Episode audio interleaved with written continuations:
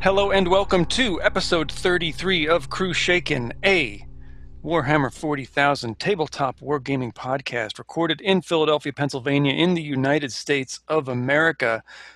Episode 33, another special quarantine edition. This one took us a while to get together because somehow, despite the fact that we are, some of us are essential workers and still working in our workplace, others of us are working from home, we still find ourselves extremely busy despite these quieter times. But as always, I am joined here, this time via the miracles of Zoom video chat, by my co hosts Carlo and Lavelle. How are you, gentlemen? Hey, Tim, how's it going? Good today. How you doing? Doing just great. And through the miracles of the warp, Colin is joining us tonight. Colin Keelick, how are you? Good, thanks, Tim. Glad to be here. We're glad to have you. We kick off every show, as you know, with some hobby progress. Let's go around the horn. What have we been working on during these somewhat quieter times related to our hobby, given the fact that we can't go to our friendly local gaming store and play any games? Carlo, let's start with you. What's been going on? Um, I mean, with me, the, the Gundam saga continues. I guess, as listeners know, like the last like three or four episodes, that's been where my hobby progress has been kind of focused on. So, um, recently, I really kind of screwed something up because I don't know if I talked about it last episode. I painted the Leo mobile suit, and when I painted him, it's my first time painting a non-static model. So normally, like GW models, you know, you glue them together, and they're just like, yeah, they're there. They're not change. They're not reposing, but with Gundams, you can repose them.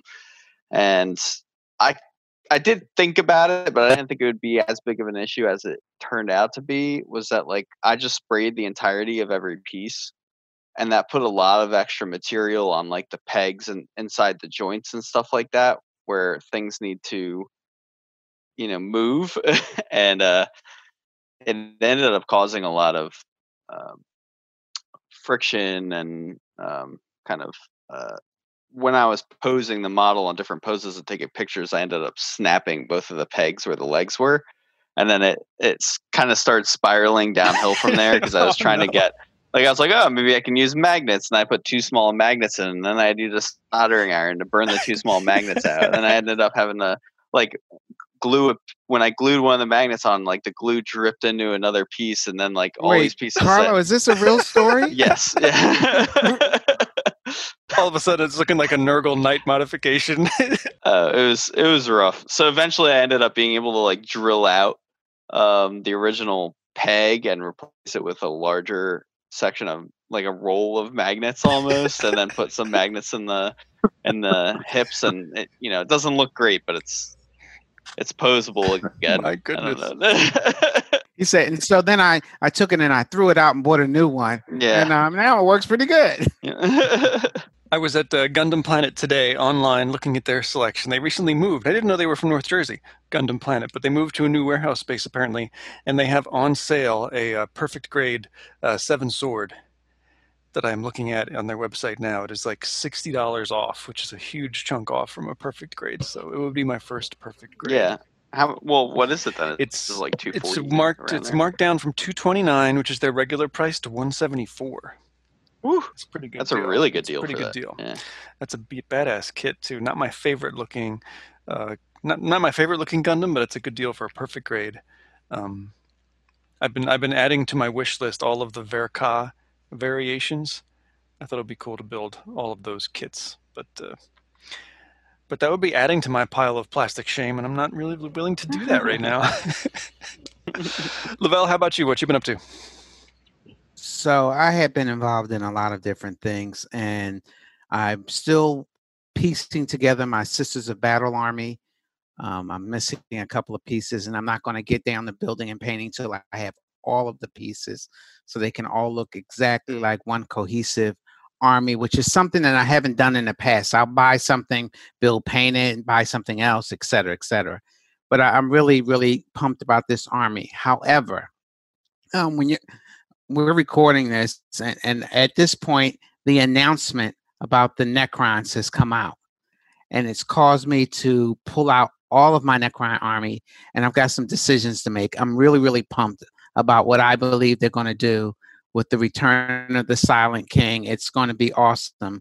And I just got to make sure that I have an army fitting his return when he does come. And I'm very concerned about, you know, making sure all my units are in top shape and they've come out of the stasis tomb in good shape and I've got them all the right color scheme. And so this has been, you know, my dining room table is now Necron Central. And so I'm hmm. kind of lining the little men up in order and ranks and everything, making sure they look right. So when the Silent King returns, we're ready. I'm really, really pumped and really, I'm, I don't even know what they're going to do. Some people are saying that Silent King is going to be a Nagash type model, which is, uh, you know, I don't, I can't even imagine. But I'm, I'm really pumped to, to see it. Um, so, so what do you think is going to happen, and what would you like to see happen? Because I have some opinions on this too. But go ahead. I, I think I really would like to see the return of a unit called the Pariahs. Do you yeah, remember them? That would be pretty awesome. Yeah, so the Pariahs, yeah, yeah, they kind of work like Sisters of Silence. Um, so I would really like to see them come back to give the army a, a, a, little bit more resiliency. I also think one of the things that he could do, the Silent King, is he could allow you to mix um, dynasties and one armies because the, the Necron army, the problem with it is it doesn't really have a lot of punch but it does have a recursive nature that is very powerful and it it doesn't have a lot of punch. It has a recursive nature. It's very expensive. All of the models are, are, are very expensive. And we did that event where I, went out with, uh, what was it, 15 Wraiths. I got 15 Wraiths in for a thousand points. It was really cool. And that was a game changer. So I, I'm interested in seeing what they do to adjust it. What do you think is going to happen, Tim? What I'm I'm hoping, and I don't know if they've announced officially how they're going to intro- reintroduce that character. Have they? They haven't said if it's going to be another Psychic Awakening book, have they? They okay. have not. So I could. But he comes. I mean, it's this month. Oh, it's that soon. Okay, so then it probably will be. It's the. Tw- what were you thinking? Ninth yeah, I was edition? thinking that would be a great way to start ninth edition, right? With with this huge reintroduction of a super powerful ancient character like a like a Xenos Primarch almost, right? Yeah, but you know, here's the thing. Um, there was rumored about a Necron Space Marines battle. I mean, box set that everybody was think thinking was going to be the beginning of it, ninth edition. see the lion first. But now, you know, we, we don't know. Yeah. Because this model's coming out. Uh, but we have a lot of things. Probably I would say before the end of June that are like, supposed kind of to be because they're behind. Right now, right? Like he, it's it's I don't yeah. like I don't understand how they're going to fit it in. There's a new Custodes Codex coming out. I don't think it's confirmed. I think right. There's all and um, just it's just hand, it doesn't right? look like enough table space for all the books and how they're going to fit it in. I, yeah, I don't I th- know. I think you know obviously the whole schedule was changed because of the COVID nineteen outbreak, and I think you know it'll def- probably definitely obviously push uh, ninth edition off into the future a little bit but it would but i think it would be wouldn't the, it be interesting the, just as a kind of a cartoon? a, a, thought point here. Wouldn't uh, it be interesting to see that? we talked about like, that a few episodes like ago, you know i think calling it a xenos primarch is an apt way to put it right? Some super powerful xenos units. What? it's actually a little degrading but we'll go with it. Well, well i'm gonna allow it at this point in time. Continue. but it would be a good way to freak out uh, freak out the game a little bit though yeah, it would be. But you know what? Here's the thing. I, I don't. There has to be another loyalist Primarch. Yeah. Yeah. Yeah. Maybe it'll be a box set with Leman Russ and and, and, and Silent, Silent King, King mm. holding hands. that would be ill.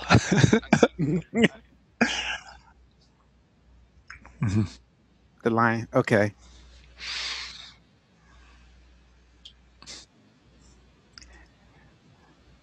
Hey, just sleeping. Mm-hmm. That's like really asking, quick question: Is Rogal Dorn absolutely dead? You know what I mean? Like, I don't think we're supposed to find out about that. Okay. yeah, that could mean anything. So it's like asking uh, yeah. uh, where your socks go when you throw them into the uh, dryer. Uh, you know, under my hobby progress I section, I just also want to ask: Has anybody been watching Astartes? That little, mm-hmm. yeah, Car- what cartoon? Yeah cartoon. We're done with yeah, you. we um we we, okay. we watched we, the last one came out right before we finished the last episode. Yes, and it was excellent. Yes. Yeah. So you know, there's a bunch of space in the whole narrative for everything. And I would like to see them to start I would like to see them start filling that space in. I'd like to I actually and you know, I hope the Inquisition Inquisition doesn't get me. I'd like to see more about what's going on inside the warp with the chaos forces. So that that's been the, the bulk of my 40k uh, progress right there. Um, I just want to say also under progress, hobby progress, I did make the plunge and I got a 3D printer. I'm still learning and adjusting for that. My primary goal with the 3D printer has been, uh, you know, I really want to print some decent terrain. That's where I want to really get into some nice terrain, even though I'm in the process of putting together the template so I can print me a Star Trek phaser and make my dreams come true. but that's on, that's a side note. That's real talk, though. Real talk, Lavelle. I appreciate that. Right. appreciate that. So you can be well armed while you're watching shows. It's good. Colin, what have you been working on in the last couple of weeks? Um, well, I, I alluded to a little bit of it when I was talking about, uh, or I guess we'll be talking about the legions, but the red butchers for uh, world eaters are so awesome um, that I rescued a whole bunch of old metal terminators off of eBay, stripped them, cleaned them up, rebuilt them. Um, got a test model completely painted, and then got tired of painting all the gold trim, so shelved that project temporarily um, to be resumed shortly, and uh, uh, got back to another one that I'd had on the burner for a while, which was using the new, uh, well, not super new anymore, but the Shadow Spear style Chaos Marines to build a Black Legion army from scratch. So I put most of a thousand points together. Um, I'm actually, it's not going to be all the new style guys because I've got a bunch of uh, Raptors and Warp Talons planned um, because I also bought Haarken Worldclaimer. Um, so uh, that stuff's still getting built, but I started painting some of the new CSMs. Um, they're really, really nice models. Um, and you know what? It's I kind of hate that they're making my old guys so uh, so puny looking, but they're a lot easier to paint because uh, they're you know they're just a little bit bigger. It's a little bit easier to get in there to paint. Uh, maybe my eyes are getting older, um, but I've definitely enjoyed painting them so far. So, and then I I've got a random collection of uh, Imperial Guard and Chaos and uh, just random odds and ends that has been kind of turned into a uh, Renegade Guard uh, kill team. So I'm putting the finishing touches on that now too. So sweet. What is your model stripping agent of choice when you get stuff off eBay? What? How do you uh, strip those metal models?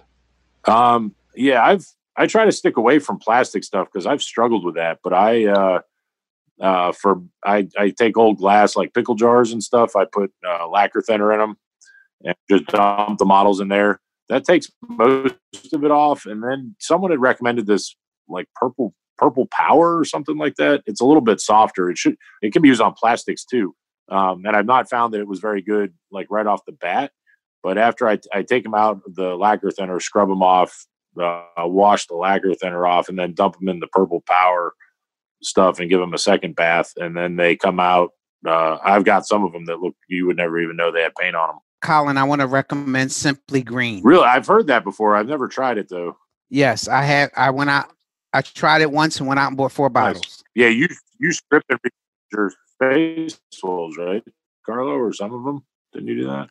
Uh, so I had to strip a project I did for that uh, secret servitor a few years ago, where I borrowed parts off of other models, but um, it uh, it you can. The nice thing about it is you can leave plastic models in there for as long as you want and it's not going to like damage the model. Where like if you use like isopropyl alcohol, it could sometimes like leave the mo- model like rubbery if you leave it in for too long. I might have mentioned on the podcast, but when I had bought that Stormcast army for AOS, I had let that sit in a bucket of simple green for like almost a week because it was painted really heavy with some really nasty paint. I don't know what it was. It was, might have been like Krylon or car paint or something or some kid dipping models in house paint or something. It was really on there thick, but you can let it sit in there forever.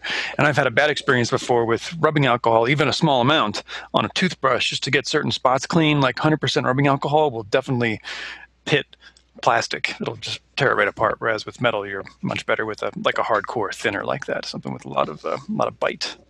Yeah, I threw. Uh, I had a bunch of rescue bits that went in the uh, jars at the same time. Some of them were some old Death Company metal death company and they had plastic arms and I didn't feel like breaking them off, so I just tossed them in, and then I just got this nasty, like goopy gunk out of the bottom of the jar when I was all done. It was all melted down with plastic. Uh, my hobby progress. I have been continuing to rock out on my orc army. Um, I just I got really tied up painting the leather. I got like super obsessed with painting all the leather on all the boys and the nobs. Like I kind of got obsessed with it. Um, but I have moved on. I have started to do weapons. I have the uh, um, the Stompa looking pretty good. I have a battle wagon looking pretty good. I just today got bases, um, 60 millimeter and 50 millimeter bases for the uh, Deffkoptas because they came unbased. I think when I bought them, or they might have come with those clear little old flying bases, which I don't really like. So I'm going to use. Um, I have a sprue of just like random um, imperial terrain. So I'm going to build up like little points to attach the Deffkoptas to, so I can like magnetize it so it looks like they're flying over the top of a building over the little 50 mil base. I'm going to do that this weekend, I think. Um, but that army is almost done. I was excited about that. Um, I've been I read a bunch. Oh, I also received. I want to show you guys this. This is bad radio, but I'm going to show you guys what I got in the mail. I received it just this week. I haven't even opened the box yet. Um, last year, uh, Bandai had made these um, plastic intercessor Space Marine figurines. Did, Oh, you, hear, did you see these on GW's website? yeah. So we'll do a very special unboxing, and I'll do a um, I'll put a photo of this on the website. I don't know if I'm going to open this or play with it or just try to sell it immediately because now's a good time to just sell everything. It's not really that important, but it's this huge, like fully posable Ultramarines Primaris Intercessor Does that come on sprue or does it come built? built, built and painted, and the the paint job looks okay, but it looks like I don't know.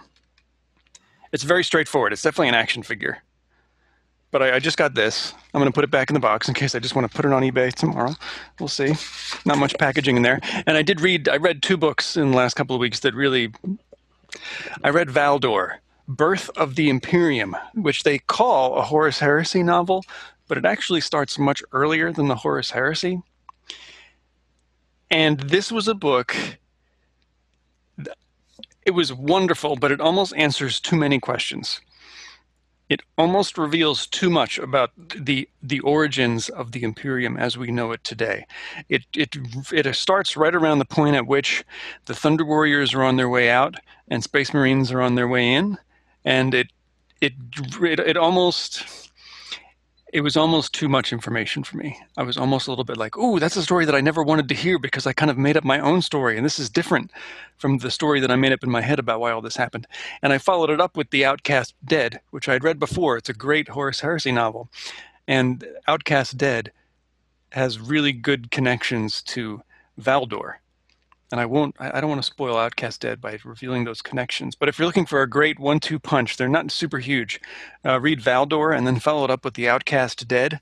A really interesting conjunction of super early Imperial Earth. Super early, like really interesting. Almost, it's almost too revealing. I'm trying to think of an analog to like another, another IP that would be similar, but it, it's, it's almost like you know, it's it's like when the fourth first Star Wars movie came out and you see Anakin as a kid. You're like, really? Did we need to go this far back? Like, did I need to know all of this stuff? You know, it, it's like it like parts. You know, it's like it's it reveals too much. You know what I mean? Like you don't want to see behind that curtain almost. But uh, this one, Valdor reveals quite a bit behind that curtain, which is interesting. I'll say that interesting. And uh, yeah, between that and the Orc Army, that has been my hobby progress. I did read the new um uh, the Emperor's Legion book, the new one that just came out, which con- which follows Aleya and um um I can't remember the guy's name, the uh Custodes. It was a follow up to Watchers on the Throne, and I got to yeah, I got to tell you, the first book was a superior piece of writing. This was a little convoluted. Yeah, and it it it it kind of developed the story um, this is all after uh, Guilliman leaves for the Crusade, and it's all based on Earth. And it, it was it was just okay. I was really disappointed. I expected them to take the story in a much more definitive way. Uh, Lavelle, how many books are in that series? It's the Watchers of the Throne series, right? It's right right now. It's only two.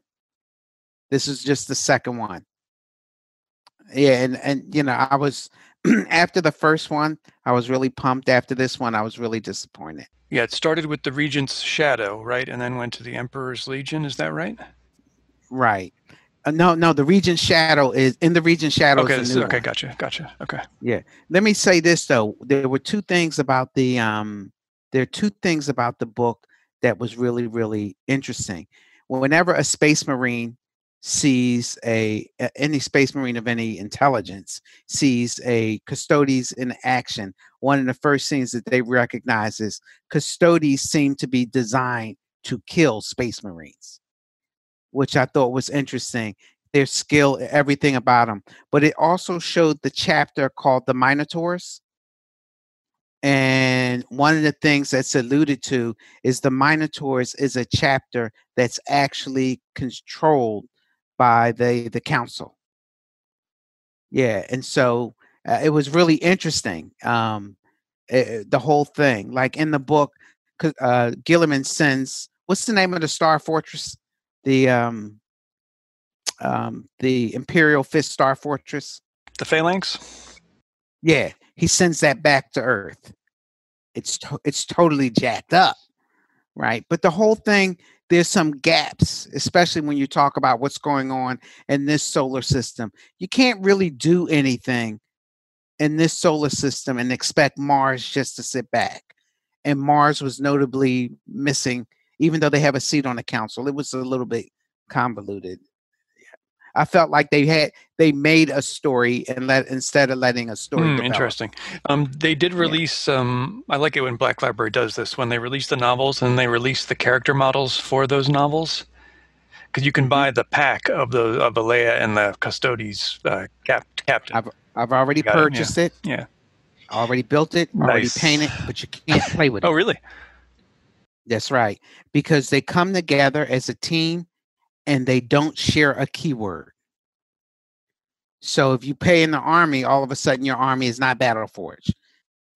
And that's why people were thinking that the new custodian, the new so-called custodies, um, what's it called? Uh, codex is actually going to be a Talons of the Emperor codex. They haven't FAQ'd that. Nope. That's it, God. Because and I know even because Chaos has uh, uh, Cypher and uh, what's his name that's getting new rules, Fabius Bile, and neither of them have a lot of the keywords, but they specifically say that they don't take away Battle Forged if you include them. Yeah, but Cypher, we all know he's really chaos. No, I'm only joking. right. I don't, uh, it's interesting. I have been watching the Fabius Bile's story unfold. And uh, what is that called? War of the Spider? Oh, Yeah, this, I I am so impressed with what GW is doing. See, the War of the Spider stuff makes me think we might see uh, Fulgrim as a Demon Primarch come back. That seems the most likely. But hold it. Fulgrim could come back as a loyalist Primarch. See, you laughed at me. You let hold on a second while I put your I would- name on the list. I would, I would love that. Let me tell you why.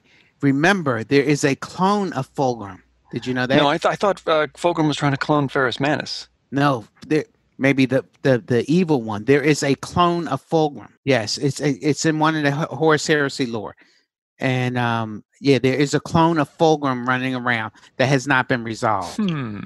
Yeah, there's a lot of like this is the thing. In all of these books, they give you little bits of story, and you don't really kind of piece it together.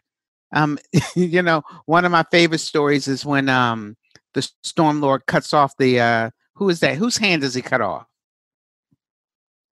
I, I can't remember who's hand he's. It's not Marneus Calgar. He cuts his hand off and then sends him off after he beats him.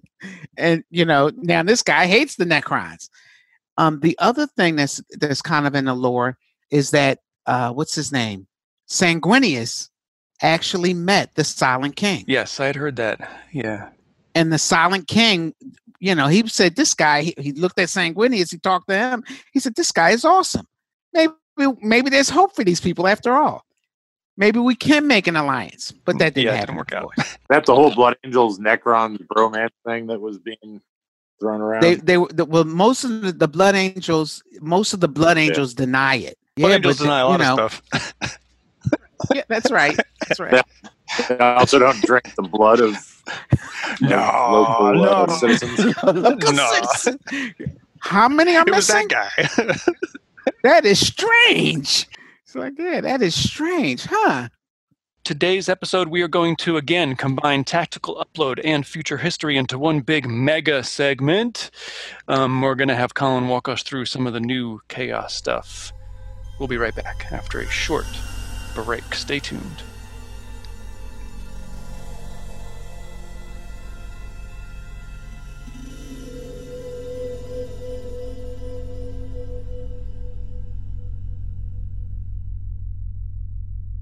Section 2 Tactical Upload. We are so fortunate, or maybe cursed, to have with us a very special guest here on episode 33 of Crew Shaken Warhammer 40,000 podcast Coronavirus Edition. We have with us Born. a ladies and gentlemen it's Khorne himself. No no. We, we, we have with us a, a familiar face in the northeastern united states warhammer 40000 community somebody who's been in the hobby playing the game for a long time has been responsible for helping us all have an awesome time at the nova open for as long as i've been going to the nova open which is four or five years uh, colin keelick colin thank you for joining us today Thank you, Tim. Good to be here. we're really glad to have you, Colin. You had chimed in. You've been listening to the podcast for a while. You had chimed in saying, you know, fellas, you don't really talk about chaos all that much. And that is true because It was kind of rude, actually. It was know, a- like- it was a little Wait, my line was rude, or the fact that you don't talk about chaos is rude? Ooh. You're not talking, you gotta talk about the good guys. Oh. I mean, chaos may be evil, but they're at least civil, right? I mean, come on. Well, that's that's the thing about Warhammer, right? Are there really any good guys? Can, is good and evil is like this really strange spectrum of things. Yeah, when when your nominal good guys are essentially space space fascists, I uh, I, I don't think there really are any good guys in 40k.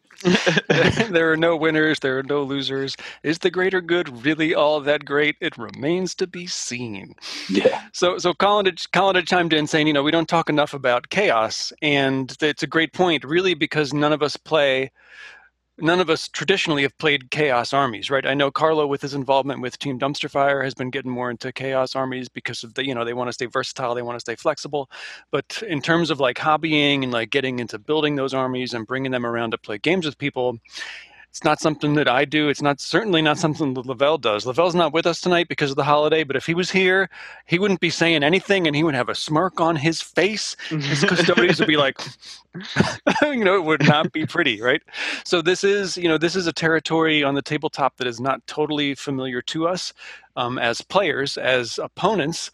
You know, we I certainly have had my ass handed to me by more than more than a handful of chaos players over the years. Absolutely, um, but Colin, um, we're thrilled to have you on the podcast as a longtime chaos player. Um, we're thrilled to have you on here as somebody that's well known to the community and a uh, a general awesome hobbyist and player of the game. So thank you for being here tonight. Let's dive into um, some of the new stuff that came out for Chaos in Faith and Fury. I feel like we're all pretty excited about where this Psychic Awakening series is kind of taking us. You know, we're getting that segue going to ninth edition, maybe, maybe delayed a little bit because of coronavirus, of course. But um, if you can just kind of let, let's start, right? Let's rewind just a second. Let's give you an opportunity to introduce yourself to our listeners that don't know you. What's what's your 40k story, Colin?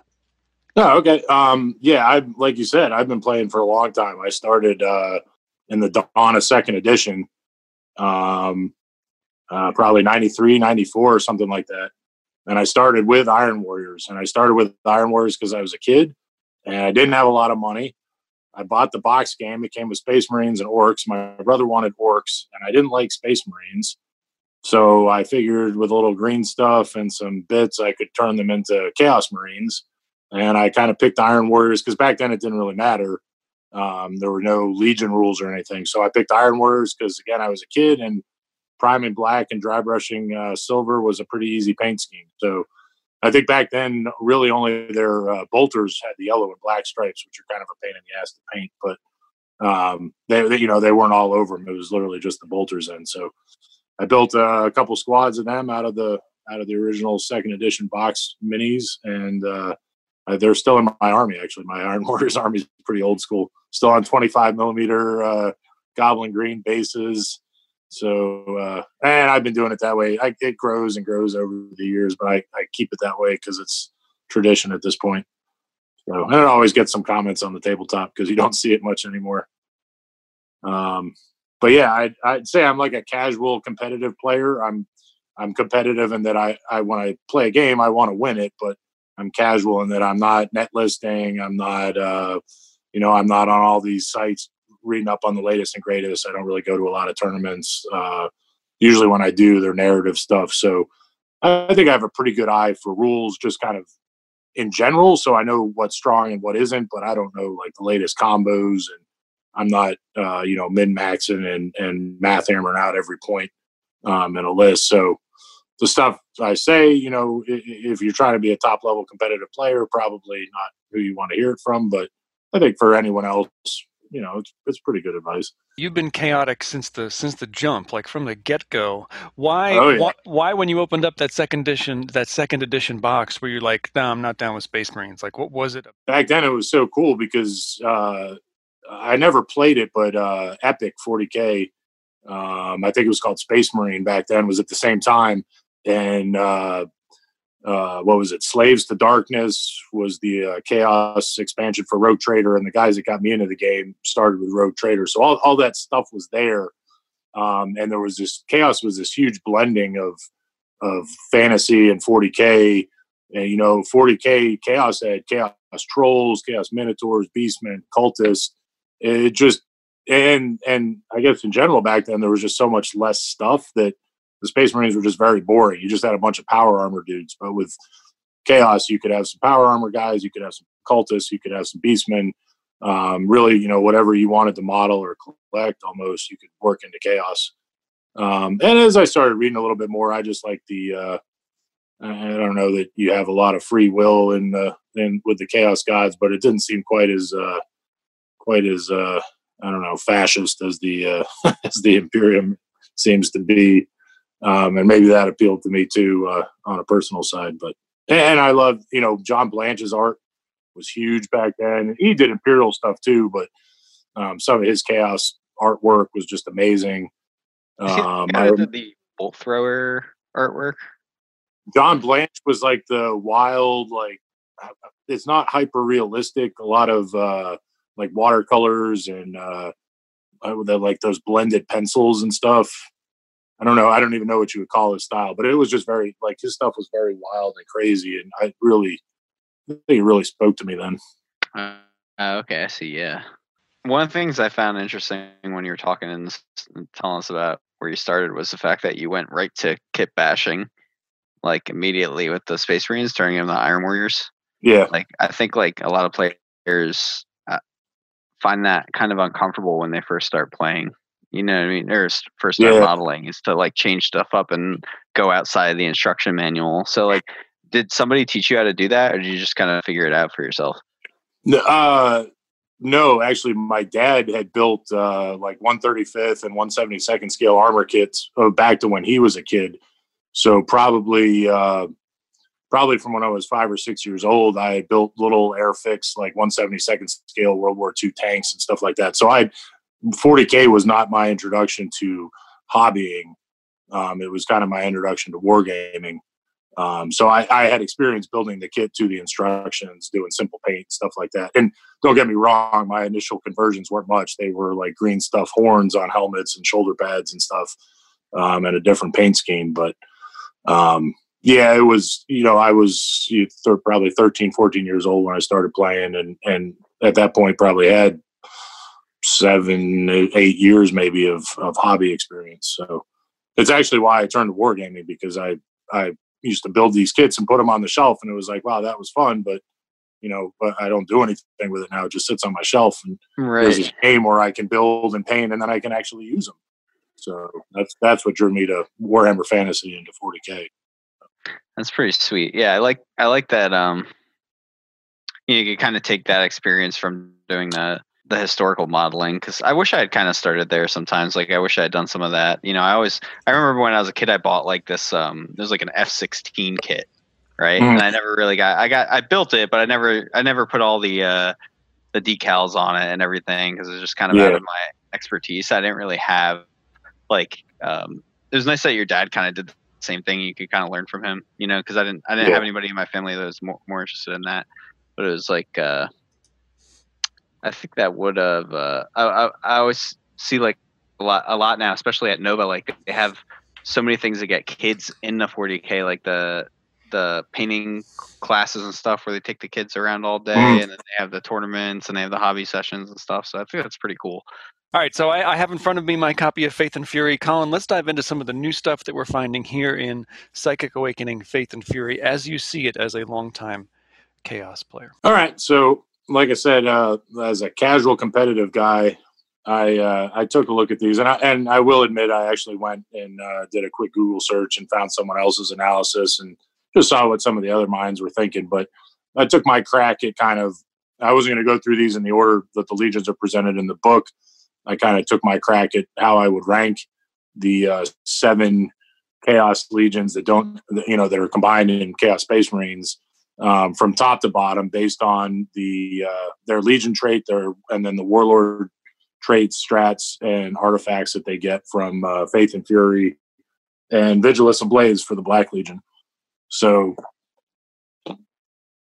for me, I, I feel like the big winner was the Alpha Legion. I, I put them number one, um, and and partially for their Legion trait, which I think is fantastic in a predominantly shooting dominated game uh, minus one to hit when when uh, the enemy that's targeting them is over 12 inches away.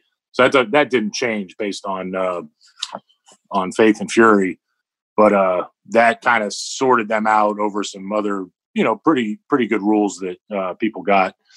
Um, and the other thing I'd have to say, uh, kind of overall with this analysis is because two thirds of what each legion got in this book was you know warlord traits and artifacts which affect your warlord and all your characters um you know it, it gives good they all give good flavor to the army and I, I think the whole book does a fantastic job of making all these legions very flavorful um but tactically it really makes the things that were good in chaos i.e disco lords and and uh, demon princes makes them even better. So it's not bringing up you know units like mutilators you know wow i wish i could use my mutilators.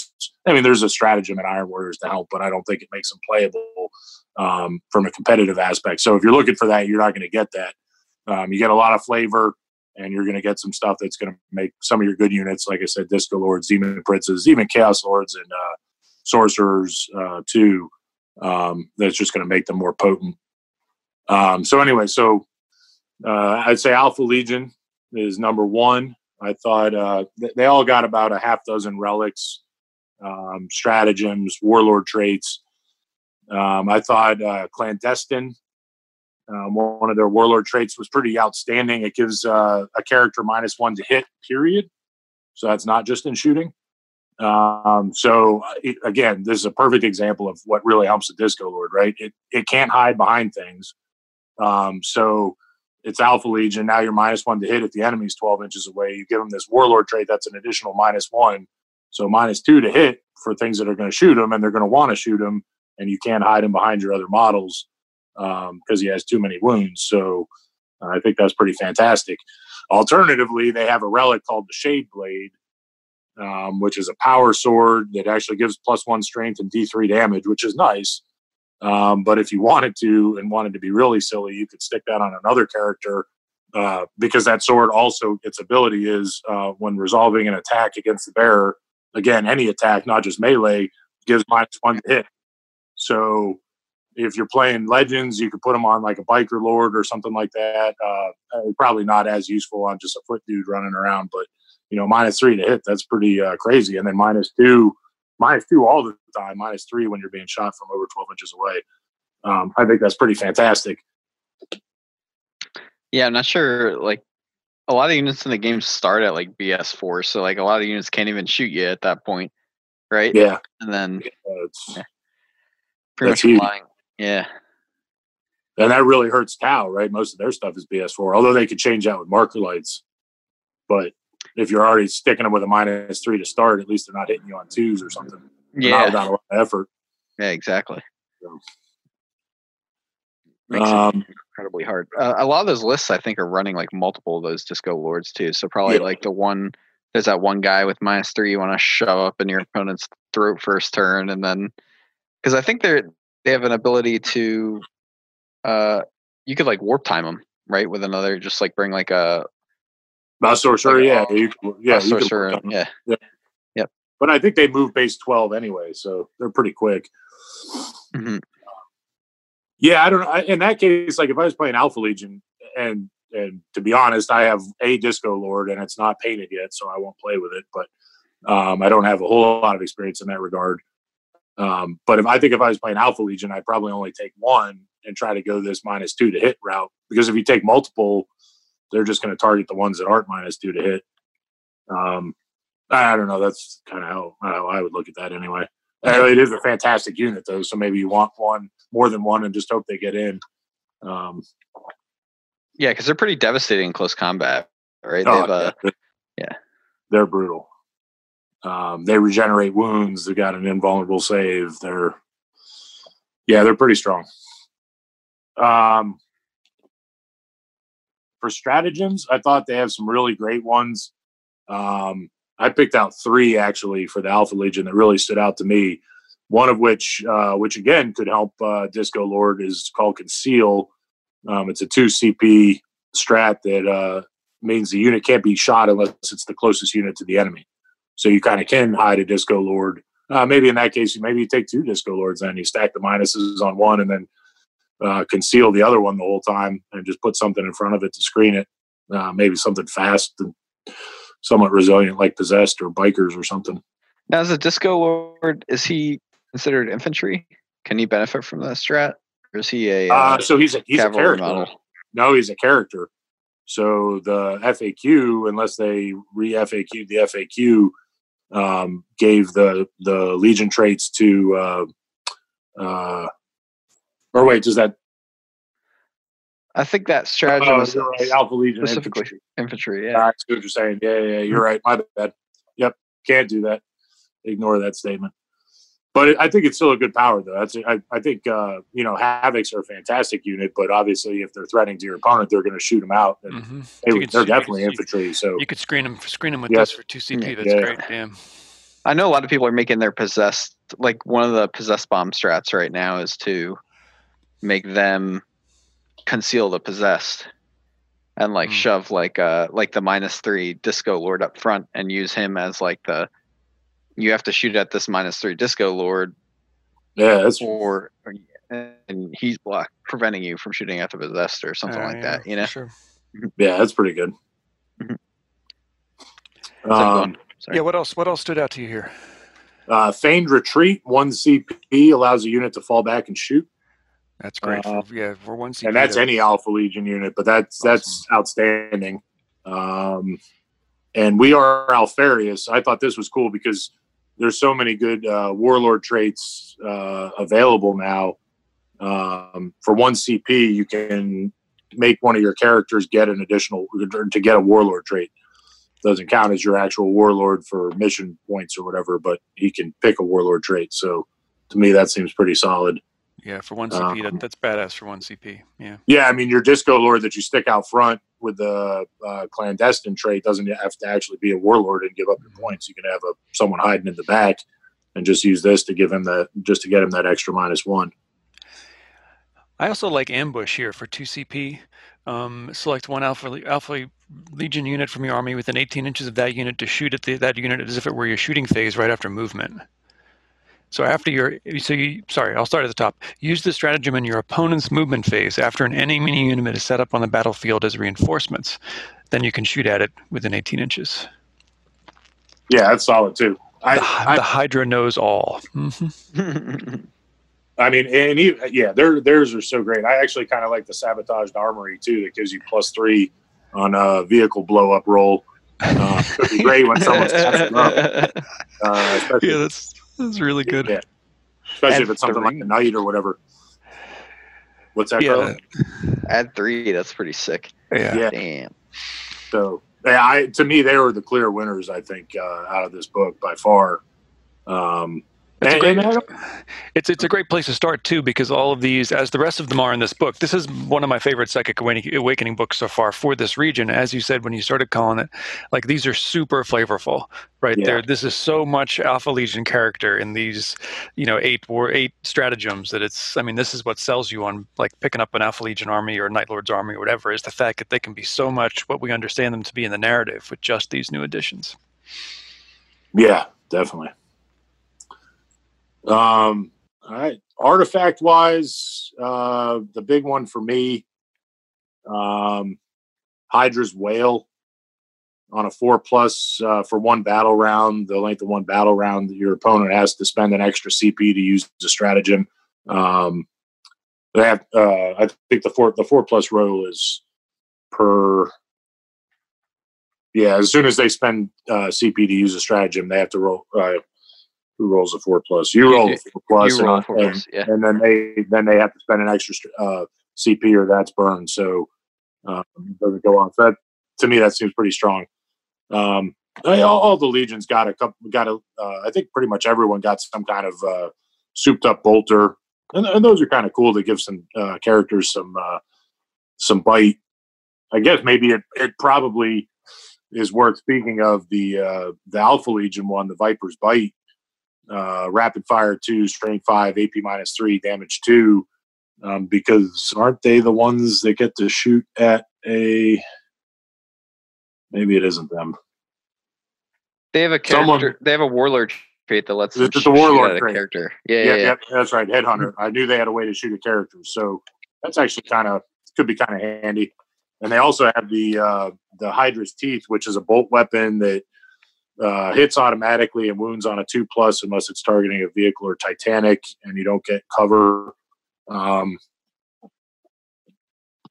could also combine that with a demon shell uh, stratagem for uh, D three mortal wounds. Toss it on something. So yeah, I think I think the Alpha Legion by far uh, are pretty strong here. Okay, hold on. Before we move on, can we just get to the good stuff? The What's name that? generator. I was Oh, about the to say name generator. I think I was I about to skipped say over this. Can we just talk about Serax of the Ghost Code or I Fed Fedyar Lightfall or I like Dynan Seed. mm-hmm. Yeah, Narathion. and it's kind of cool that they do that. It's great. Great. If you want to add some flavor to your army, Norathion Screed. Mm-hmm. I think like I feel like I haven't like gone into these podcasts prepared enough to do a ranking of these.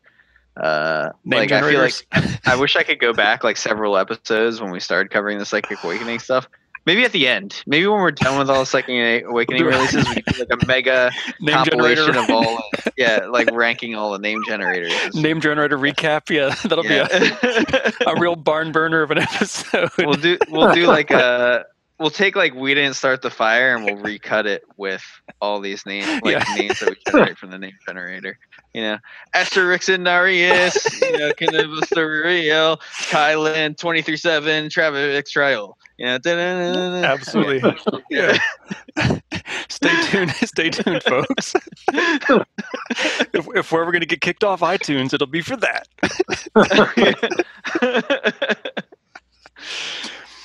So, Colin, who did you have uh, right behind the uh, Alpha Legion in the second slot for cool chaos stuff? this may be uh, uh, controversial, and it definitely pained me. I actually ranked my Iron Warriors fairly far down the list.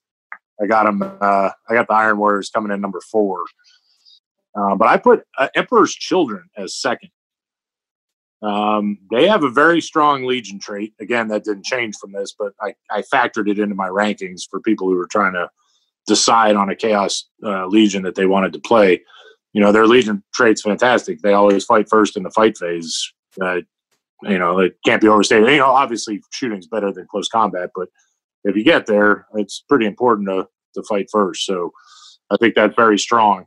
And then the other thing that i liked about them and they, they had a bunch of good stuff too which we'll get into but i feel like they have some good stuff if you want to make a gun line and then they've got some good stuff to turn uh, to really have like a, a, murder character, whether he's got a jump pack or a disco lord or a demon prince. They got some stuff to turn some guys into into real blenders. Um, and then they got some other fancy little tricks too. So um, overall, I thought they were I thought they were pretty good. Um, for warlord traits, what stood out to me, I think, intoxicating musk. Um, enemies within three inches suffer minus one to hit. Feels like a great thing to stick on a demon prince or a disco lord that you want to shove down people's throats. And that's uh, unless I'm reading that wrong. Enemy unit, yeah, subtract one. So not Yeah. targeting that warlord, it's period. So you Yep. shove someone down their throat, and then everyone near them's getting minus one to hit. So no matter what they're shooting I at, yeah, no matter what they're attacking. Pretty nasty. Mhm. yeah, I think that's pretty solid. Yeah. Uh, Like, what's like a good, really durable warlord you could throw down somebody's throat and just leave them there? You know what I'm saying? Like, I guess if you're in extended combat, you're probably killing them anyway because you're fighting first. But yeah, but I well, I mean, I, I think disco lords are resilient. Demon princes are fairly resilient. Uh, I mean, it's any unit. It's targeting an enemy unit though, so if they even have one model within three inches to that warlord, the entire Yeah. unit Yeah. gets it. Yeah, yeah, yeah. If you can hit the steam between a couple of different units, even if you don't get into one of them with in combat or kill the one you're in, uh, then consolidate up onto something else um, and, and spread that minus one around could Yeah. really hurt. Yeah, it's pretty nasty. I I also I also really like the unbound arrogance warlord trait here, Colin. Too. This is really kind of a goofy one, but also really kind of kind of fun too. When you choose this warlord to fight with, you and your opponent secretly choose a number from one to three on a d6. So you basically like you know you set your dice aside, cover it with your hand, right? then you reveal your choices simultaneously. If the chosen numbers differ, this warlord can make a number of additional attacks that fight sequence equal to the number that you chose. That's kind of Yeah. amazing. It's it's it's a fun little mini game. I, I kind of left Right. that one off from the competitive aspect. Probably Sure, sure. probably not the one I would pick, but uh, definitely entertaining. Yeah, that's a good little mini game. That's a good way to put it. Yeah. We need more of that stuff in Warhammer. More randomization. Yeah, like. well, back in the day, there was a lot of that. They've definitely streamlined a lot of that out. Um, I thought Loathsome Grace was pretty good. To me, that seemed pretty solid. Uh, reroll charge rolls and uh, plus one strength, plus one attack when charging or heroically intervening. Um, Yeah, I thought awesome. that'd be kind of cool. Combine that with uh, uh, the uh, intoxicating elixir relic from the main CSM book, which all which gives plus one strength and plus one attack all the time. So again, kind of turn a character into a bit of a blender. Mhm. Um, and re-roll and charge rolls can't can't overstate that. Um, I think they've got something else too to skip ahead. Yeah, so uh, honor the prince, a one CP stratagem. Um, after you roll a charge for any Emperor's Children unit, um, I'm sorry, it says Emperor's Children Slaanesh unit, but that should apply to pretty much everything uh, you could change the result of one of the d6s rolled to a six. That's great. Yeah. So when you got to get in there, Mhm. um, those two things together could really make sure it happens, especially over a long, you know, like a 10, 11, 12 inch charge, something like that. I mean, a 10 inch charge becomes a 50 50 roll um, with that stratagem and a, a reroll from uh, Loathsome Grace. So. Um, That's pretty nasty. Like if you threw that on a demon prince, like mm, Mhm.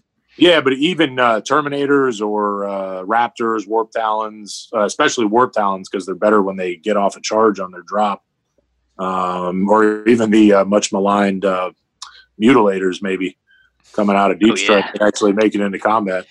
It's great. I want Mutilators to be so good. They're they're they're getting cheaper. I think they just need a few more points on it to be playable. But uh, I feel like they just need some right. some love and confidence, Colin. You know, you just gotta, you know, stand behind them a little bit. You know. or they could start by making the stat line more like or like the new obliterator line because they still have the old uh, the the same stat line they've always had, which is what the obliterators used to have. Mm. Um, then they, but I think they're only like thirty five points now. So you gave them that obliterator stat line, they'd probably be a few more points. They probably need to be down in like the 25 point range. 75 points for a squad of three, fill an elite spot if you need to in a, in a detachment. Might see some use. Hmm. Hey, next time we'll we'll play test it. Yeah. All right, I think I might actually have to build some. I don't know that I have any. That's how good they've been. Hey, if we're proxying the point cost, we could proxy the models too. you yeah, know? that's true. Touche.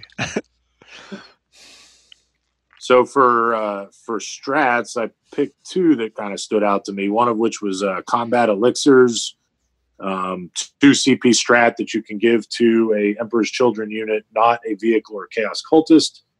Um, use once per strat before the battle, and you can choose to give them plus one attack, plus one strength, plus two or uh, plus two move, um, or plus one toughness. So a lot of flexibility there. Um, I thought that was pretty uh, pretty handy.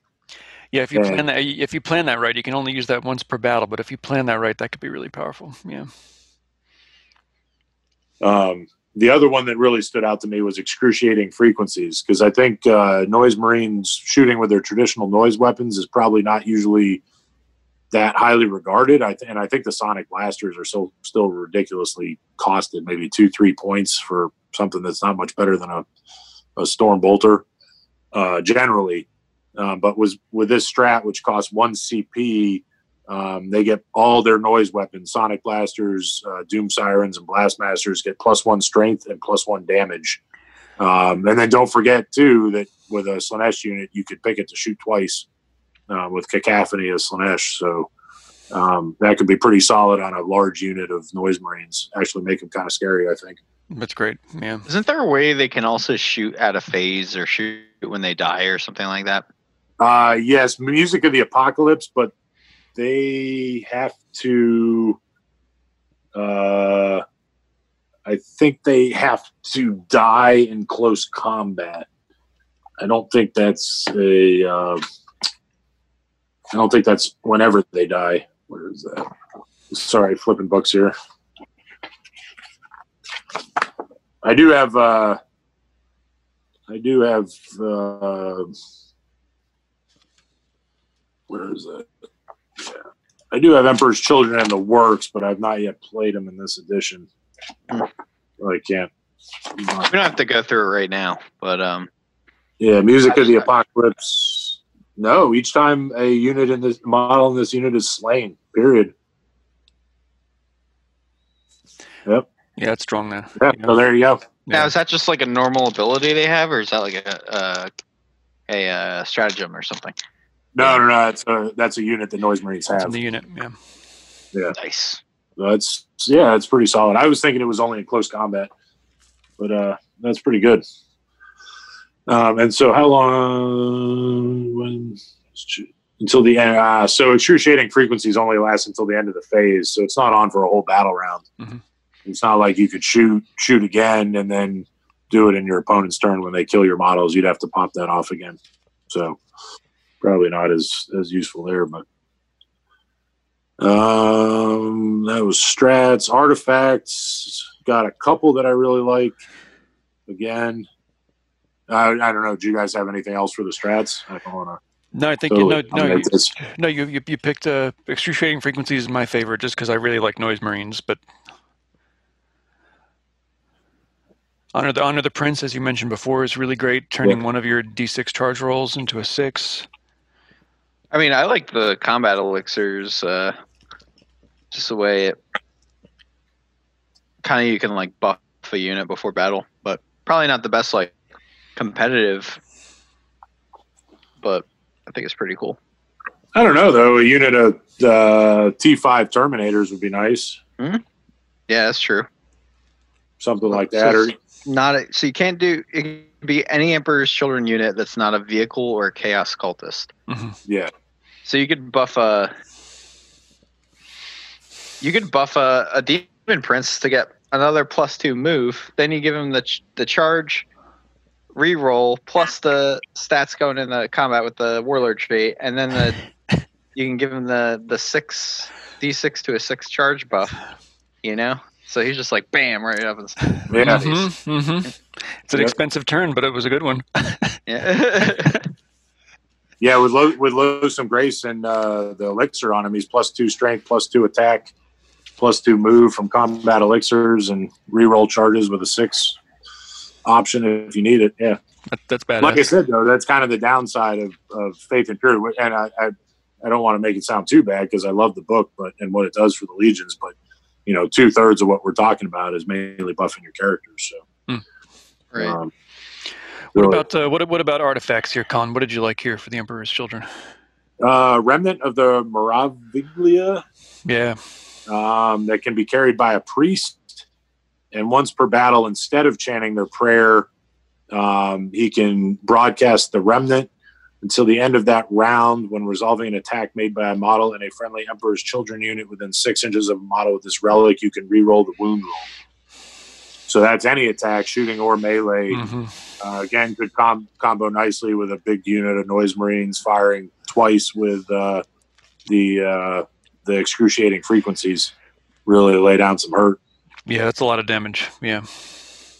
Um, and chaos really and chaos doesn't have a way to reroll shooting wounds, unlike the Imperium. So our priest only let us, or our uh, our lieutenant equivalent only lets us reroll uh, wounds in morale or in uh, melee. I mean, Really? so that yeah, yeah. Yeah. The uh, the Raiment Revulsive is also really good here. Um, rerolling uh, reroll hits um, and reroll charges and wounds. It's great.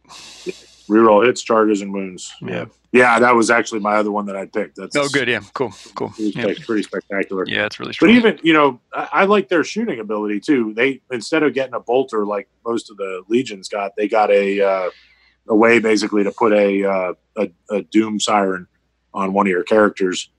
Twelve inch range, assault D six, strength six, minus two, damage one, hits automatically, and no cover bonus to the saving throw. So That's a fatal. nice little- fatal sonancy. Yeah. Yeah.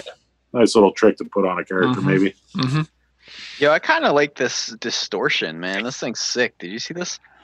Power. Uh, Oh yeah, four sword or power sword, and it uh strength user AP minus four D three damage. At the start of the fight phase, the bearer can look upon their reflection. Until the end of that phase, this weapon has a strength characteristics of times two. And when resolving an attack made with this weapon, you subtract one from the hit roll. So you're hitting on threes instead of twos, whatever. But that's you know you're hitting at strength eight or ten instead of Mhm. four, you know, or five. It's That's pretty hot. sick. That's hot. Yeah. yeah, definitely good. Um, Remind, reminds me of a bad guy from Rurouni Kenshin who did the Shin no Ippo. I don't know if you guys ever seen that, but uh, he looks into his sword and he gets all jacked because he like hypnotizes himself with it. I don't know. That's prob- probably where they got the flavor text from this from. Uh-huh. maybe, maybe. all right, what's up? What's up next? Are we So- moving on to? We're not Yeah. gonna talk about uh, their tactical objectives. Come on. I really wish they would do some cards for these though, so you'd have the cards. yeah. Otherwise, Yeah. it's because you've generally got your cards, and now you got to. I mean, I guess you could make some.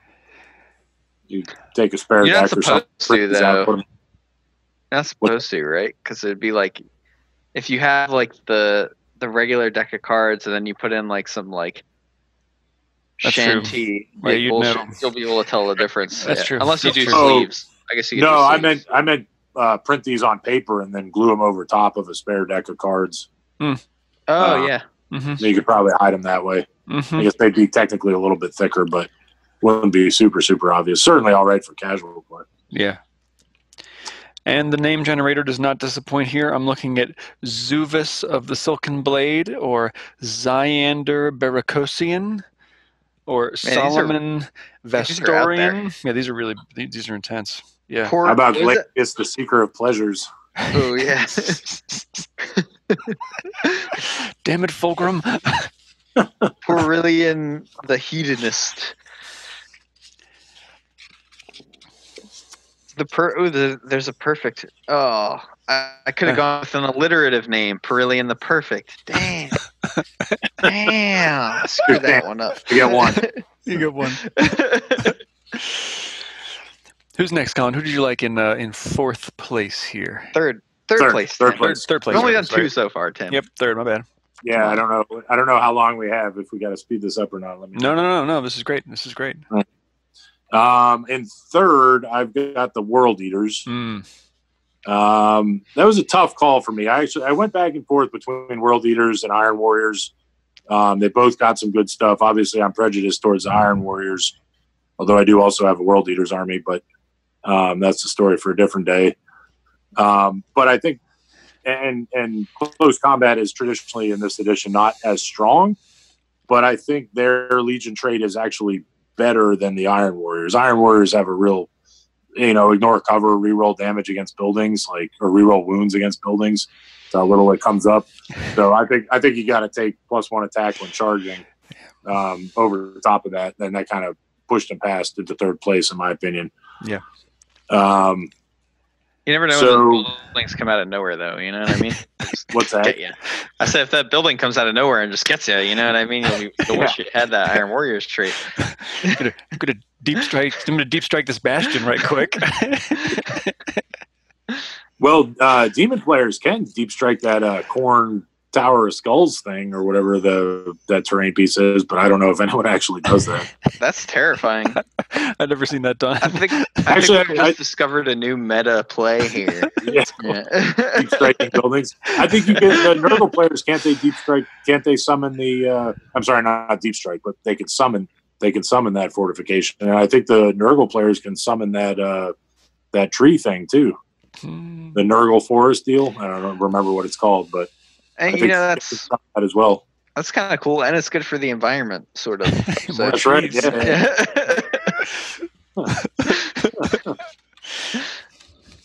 Green before their time. That's right. so green. Yeah. So the the World Eaters do have some great warlord traits here. I, I, I especially like Slaughterborn. Uh, when an enemy character, monster, or Titanic model is destroyed as a result of an attack made by this warlord, add one to this warlord's attacks and strength characteristics. That just like it, it's again extremely flavorful. Like those butcher's nails, like just enraging these these uh, this warlord e- every time he fights, making him more and more mad, more and more angry, more and more vicious, and plus one attacks and strength every time he wins a fight with a character monster or Titanic is kind of cool. A little, a little bit, you know, a little bit situational, but it's but it's very flavorful. I like that. Yeah, I mean, I, I, I would say in terms of Titanic stuff, I think a Disco Lord could probably take down uh, a knight, um, and so you could you could definitely get some of those bonuses, or just use them to hunt a character. Yeah. could definitely get that. I liked. Uh, I, I- think I tend to prefer traits that help my army as opposed to help an individual character, just more my play style. Um, I picked out uh, although I guess I pick I, like some that also help characters, but for me the standout was violent urgency, uh, plus one to advance and charge rolls for uh, world Eaters, world eaters units within six inches. Um, doesn't seem like a lot, but you know every little bit helps, and, and you got to get to close combat with them. I mean, if you're playing, unless you're playing some kind of wonky army, you probably got a lot of possessed and world and uh, berserkers and something, and Yeah, they're not going to do anything go. unless to combat. So you- Mhm. you got to get them there. Yeah. Um, and I also liked, and, and then I guess this is the flip side of that coin. I, I I do like this one that affects a character, battle lust. Yeah. Uh, when you heroically intervene, um, you could do so within six inches, and you always fight first. So pretty nice on a, a character lurking behind your battle lines to come up and, and support when they hit you back. Those are my standouts. Hmm. How about you guys?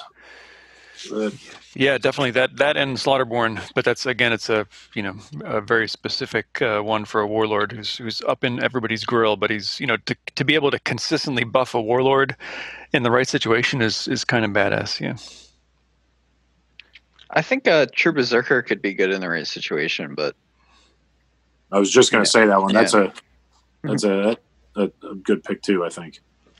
That's uh, when resolving an attack made with a melee weapon against this model, halve any damage inflicted, rounding up. So that model is only taking half as much damage. That's yeah, that's good. Like that could save like a disco lord going up against a knight or something like that, you know. Yeah, But, Sure. Point. That's a good point. but there also on the flip side of that, You might as well just take the extra strength and attacks, and if you kill the knight before it can hit you, you're taking less damage. So That's, that's yeah, that's kind six of of one, half dozen of the other, kind of a thing, right? Oh, good offense is uh makes a great defense in that case. yeah. All right. Uh, strats. So strats, uh, something else about me that I didn't say in the introduction. I love Terminators, and I know they're not very competitive, but I freaking love Terminators and Dreadnoughts slash Hellbrutes are like my favorite thing in the 40k universe. Um, and uh, so for me, Red Butchers stands out off the top. Two CP, start of the battle. You pick a, a Terminator, a Khorne or a World Eaters Terminator unit. They get plus one strength, and they get the Berserker ability to fight a second time. Oh, to me that's i'm actually i did not have any uh, terminators in my world eaters army and i'm putting together a unit of 10 now just for that strategy. So i yeah that's that's amazing in my in my book. I mean they're terminators but their their cost has been coming down. I think they were with no buffs i think terminators are just about maybe kind of in there playable um, but then when you give them something like this i think they're pretty solid Yeah, they can make up their points pretty easily with something like that. For two CP, that's that's definitely worth it. Yeah. especially with the variety of weapons that you can give them, they can really lay down some pain when they get to fire fight twice. Unlike the berserkers that are only fighting with chain swords or chain axes, and maybe a power fist on your champion. But um, the other one that I picked that was I thought was kind of a sleeper, and I think a lot of people might overlook this one, but I think it's huge. Uh, kill, maim, burn for one CP. Uh, unit can consolidate six inches. I think that's a, a really key way because people are going to try to screen you away from their stuff when you're trying to charge in there. So now it, it's almost impossible to screen that because they're basically seven inches. They've got to stay seven inches. Their their screening unit has to be seven inches away from whatever they're trying to screen. So especially for someone that's castled up, um, they they don't have that kind of room. So you're gonna you're gonna kill their screen, you know, their cultists or their guardsmen or whatever, and then consolidate into the good stuff. Yeah, that's a really good one. I also love uh, Skulls for the Skull Throne here too. This is like an auto take on any of your characters.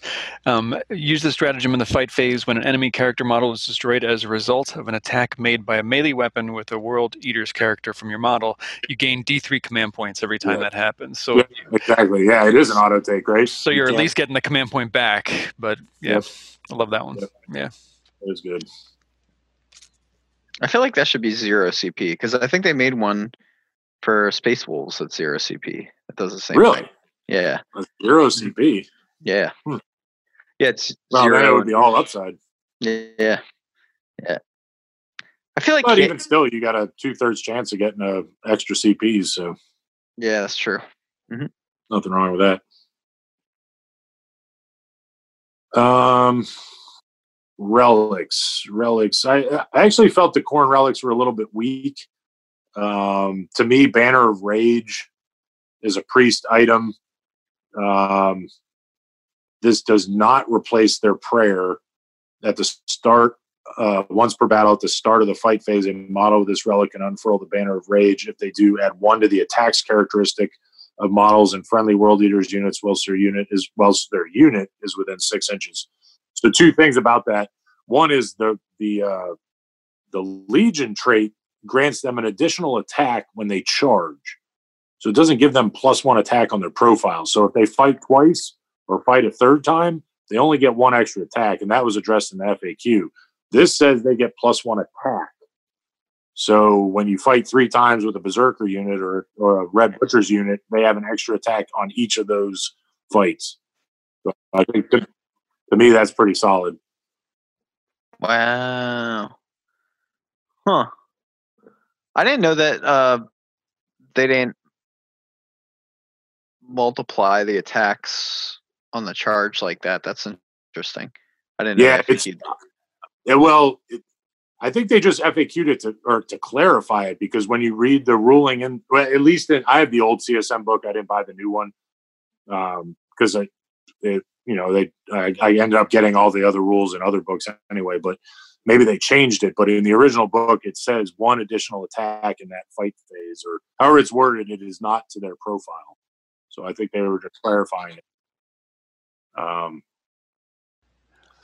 And there, there are So two other, was- there, there are two other artifacts here that are kind of like historically significant um, World Eaters artifacts. There's this plasma pistol, the Crimson Killer, which is very much something like what Kharn would be running around with. You know, his, his, he loved his plasma pistol, um, which is automatic, um, a mortal wound on a four up, which um, and Gorefather, which is Wait, you wait, know, wait, wait, wait. Before you go on though, Crim- the Crimson Killer stat line is strength nine, AP minus three, D three. So even off the top, it's way better than a plasma pistol. But it is still Three- a plasma pistol. It's Three- three, da- three yeah. damage. Three damage Yeah, three off the damage top. fixed. Right. Yeah, that's the thing. Yeah, And a four plus, uh, unmodified four plus the wound gets you an, automa- an extra mortal wound. it's a it's a permanently like overcharged plasma pistol Holy with, shit. with with a badass mortal wound on a four up. Yeah, that, that's Uh, and that's it doesn't, and it doesn't, it doesn't kill you either on a one hit. good. Mhm. Unlike Kharn's pistol, I think Kharn's pistol still kills him. Yeah. if I remember. Correctly. Damn. And Gorefather, which is a storied uh, chain axe weapon that the uh, World Eaters have had forever, that's a plus two strength, AP minus two, uh, fixed three damage. But when resolving an attack made with this weapon, subtract one from the hit roll, and on an unmodified wound roll of six, it su- suffers three mortal wounds, and the attack sequence ends. So that's three mortal wounds right off the jump on a six. That's awesome. Holy crap. Yeah. So, um, okay, yeah, never mind. I It was sounded, thinking sounded like you're about to make a great point. Well, I was thinking about what the significance was for the attack sequence ending, but uh, it's It doesn't do its regular damage. Uh, right, right, right. Okay, Would be my understanding of that. Yeah. yeah, that Oh, makes okay. sense. Gotcha. What else did you have on uh, artifacts, Colin? Did anything else stand out to you? I think those are two good ones. Um, I think the the Berserker Glaive isn't bad. Um, it's a, a replaces a power axe or the axe of dismemberment on on one of those uh, executioner dudes. Um, same stat line as a power axe, except two damage, but it gives you a five up uh, uh, feel no pain, um, which is always handy to have on a character. Mm. Unfortunately, it, it's only power axe or axe of dismemberment, so you can't use it for a Hellforged axe on a Demon Prince, where it'd be really nice. But Do you think they do that on purpose just to punish chaos players? probably, as as someone who's seen the highs and lows of GW's treatment of chaos over the years, I'd say yes. And looking at the Which- name, sorry. I was going to say, which uh, as an aside, if Ninth Edition is in the near future, I hope it just doesn't completely uh, uh, obsolete these rules because I just remember uh, uh, what was that Traitor's Hate was that the book that they came out at the end of seventh after we bitched and bitched about not having Legion rules, and then we got that like six months before the edition switch. Thanks, guys. This is kind of the same, right? It, it's Right. it'll be about a year before total before the edition switch, but For sure. it seemed to fit their pattern of how they treat us. And the name generator does not disappoint. We have a lot of names that end in K, which seems uh, very world eatery. Um, we have Barrack Faux Ripper. I like Basca Red Eye. Love that one. Yep. Grosk Spine Crusher. Yes. Blood Hair. Ooh, Blood Hair is the last name. That's a good one. Blood Hair. What do you got, Colin? What'd you get? Uh, Corin the Eightfold. Yes. The Eightfold Path. tisk, tisk, tisk. I like Boofer Core. Weak. say that. We'll say that really fast. We may have to Boofer edit that. oh, we gotta edit you out. Beep. Yeah. So, Colin, you had said your beloved uh, Iron Warriors are next on the list, yeah? Yes, they come in right in the middle of the pack, fourth of seven. Um, do you want me to talk about them now, or I was going to talk a little bit about my Demon Engine list in the end, and we could talk about it then. I don't, I don't know what you want me to do. Let, let, let's keep it in sequ- Let's keep it in sequence, and then we'll uh, Okay. we'll talk about demon engines at the end. Yeah. Okay. Um, so let me flip. So, Iron Warriors. That'll be page seventy-eight for those reading at home. Yep. For those following along at home. Um, Butterflies in the sky. you, I, I'll probably focus on them a little bit more since they are my my legion of choice. But uh, I think I had three warlord traits out of there. One of which was uh, Demon Smith.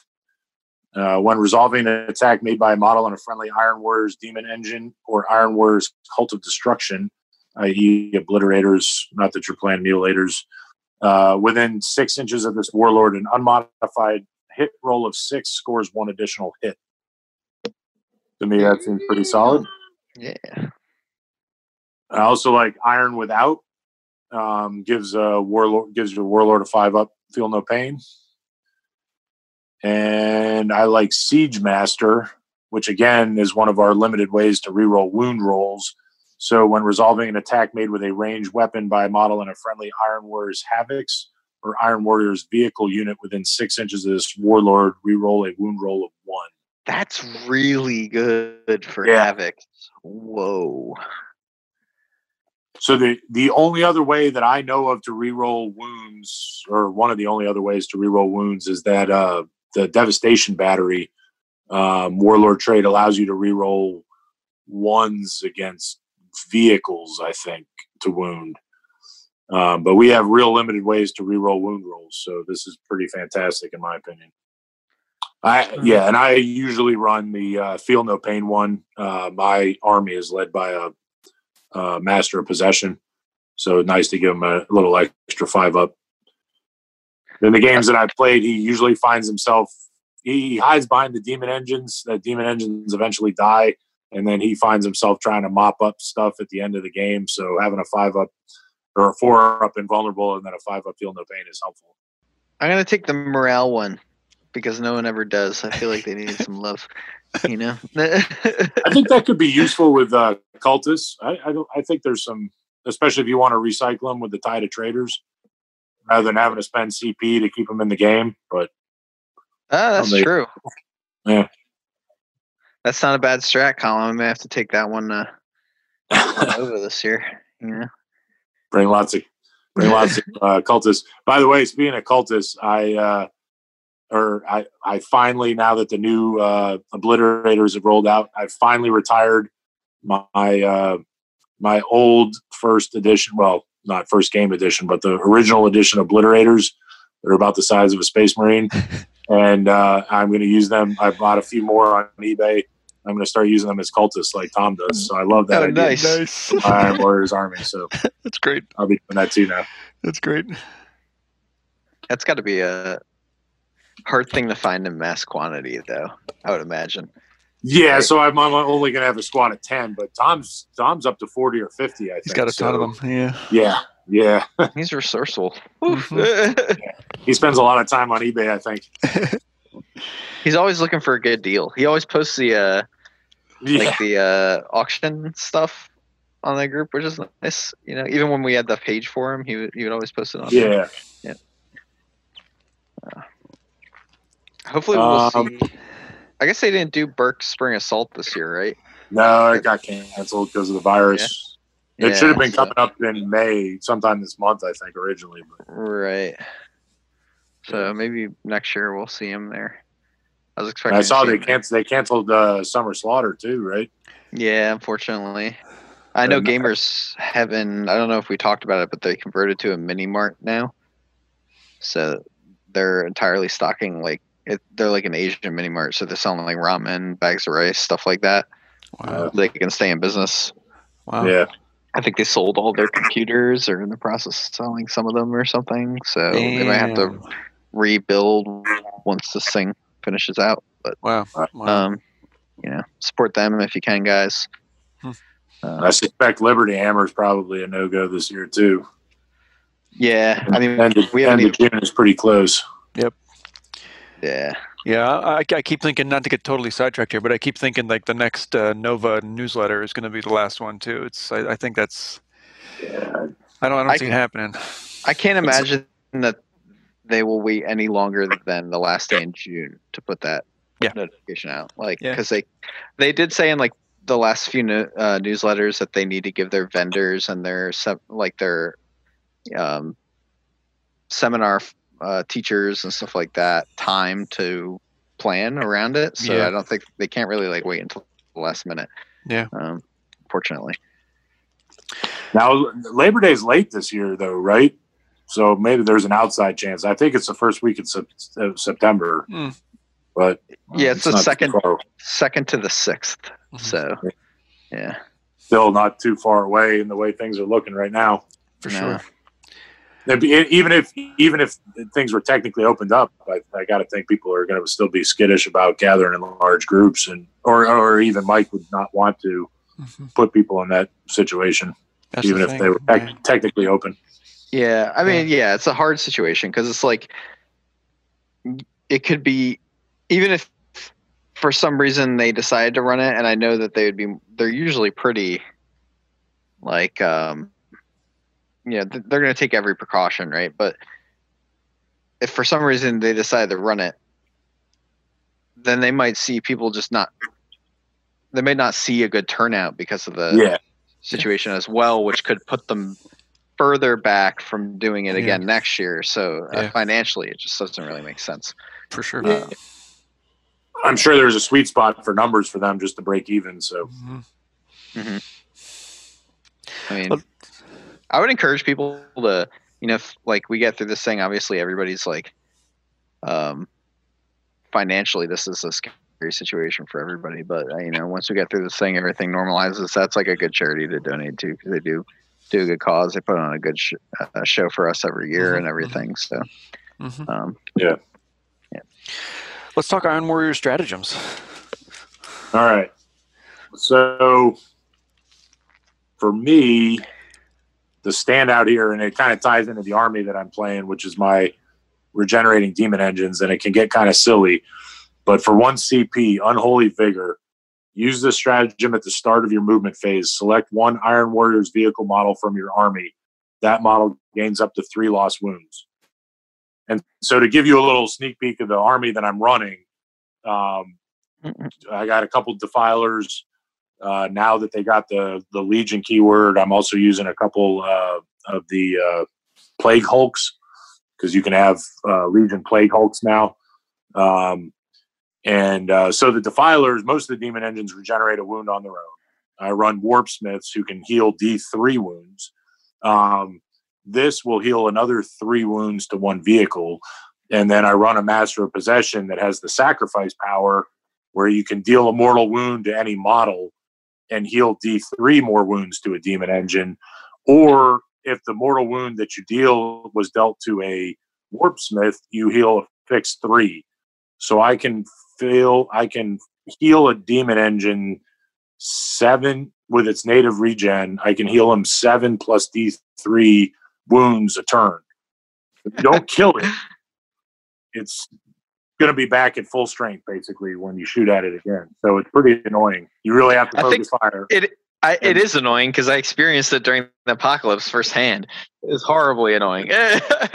Yeah. I was like, And- Colin uses these little stitch counters for wound counters, and I just saw them going like every turn he'd like like turn it around like like seven or eight spots. You know, I'd be like, what what, what, are you doing over there?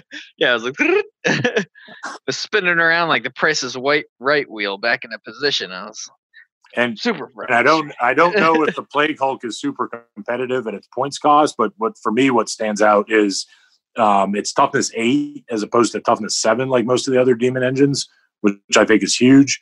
Um, and instead of regenerating a wound, so I can only it regenerates one less, which is nothing. It has a five up feel no pain, and it has a five up invulnerable save. And since my my master possession's other power that he's packing is cursed earth, which gives a plus one invul save to demons within um, six inches of him. So T8, uh, 13, 14 wounds, um, four up in vol and a five up feel no pain. And when you manage to put damage on them, I'm going to heal Mm. seven or eight wounds back to it. So T eight is really the big thing there too. Yes. like that T 8s big. yeah, Yeah. yeah, it's huge against mass shots that can whittle stuff down. hmm putting it to a six really hurts. So for me, that's the big standout.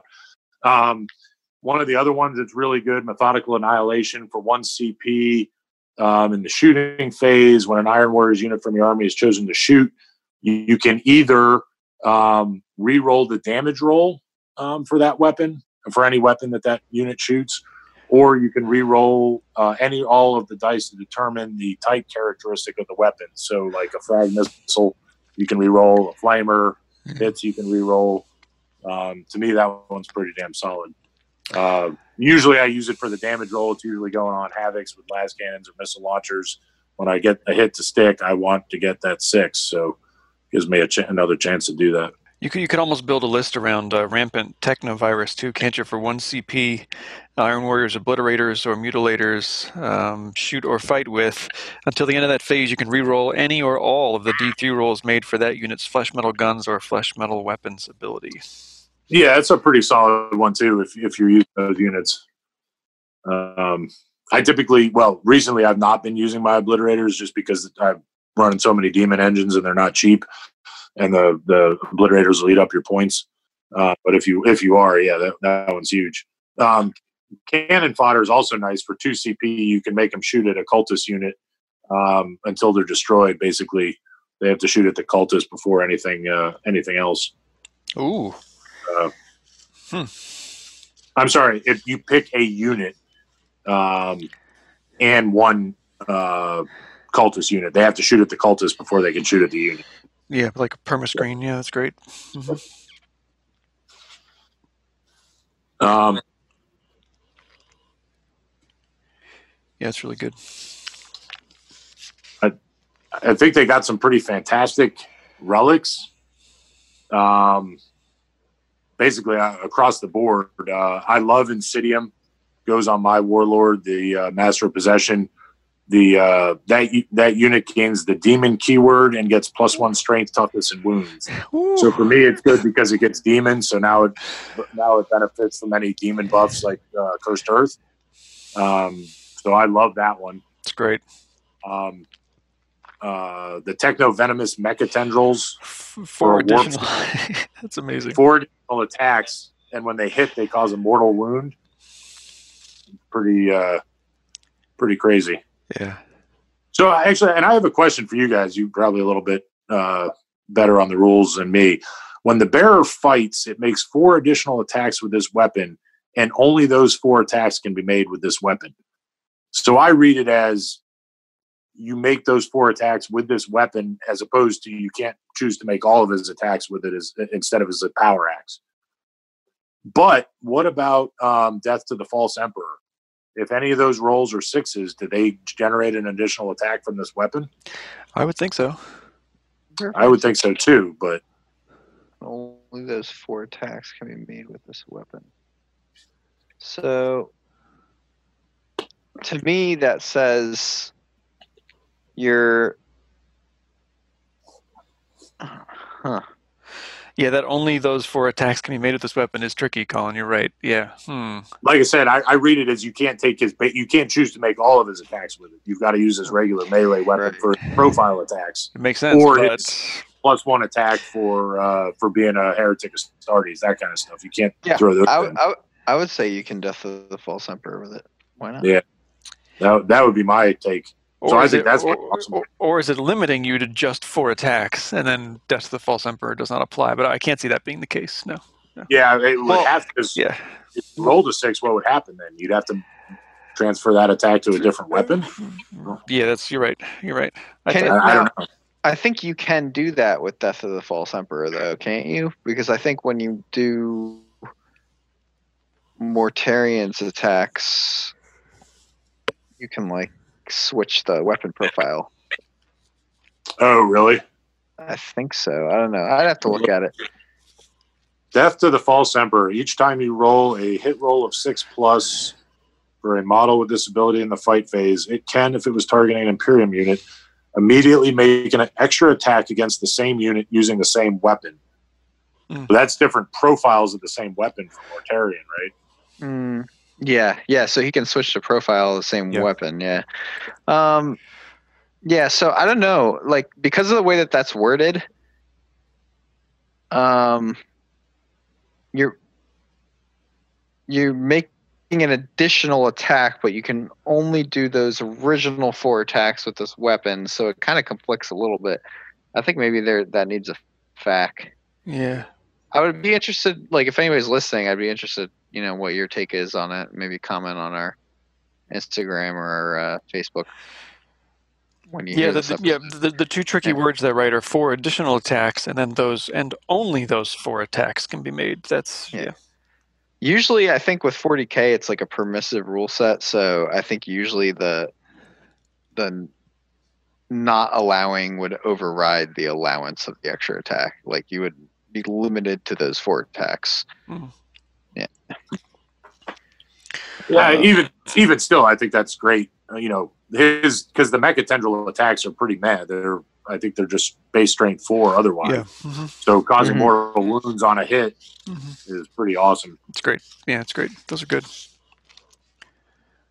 Um, axe of the Forge Master is cool. Power axe or demonic axe on a against a vehicle on an unmodified hit roll of five. It inflicts D3 mortal wounds um, in addition to any normal damage, hmm and it's strength plus three, AP minus three damage too. So um, that's pretty good as well. Now, do you have do you have a strat that lets you attack twice at all with Iron Warriors? Uh, the uh, co- anyone with mark of Khorne can pay. I think it's three CP to fight again. That's not limited to just world eaters. Just like the uh, uh, cacophony one can make any Slaanesh unit fight twice Mhm. or shoot twice. So you, if you had a Khorne disco lord in your Iron Warriors army, It might be cool to like put eight mortal wounds on something with this. You know what I mean? This could be like a character killer. oh yeah, Yeah, fighting twice with Axe of the Forge Master might be cool. Yes. Mhm. with the techno Or- venomous or mecha or the venom, yeah, the, yeah, Yeah.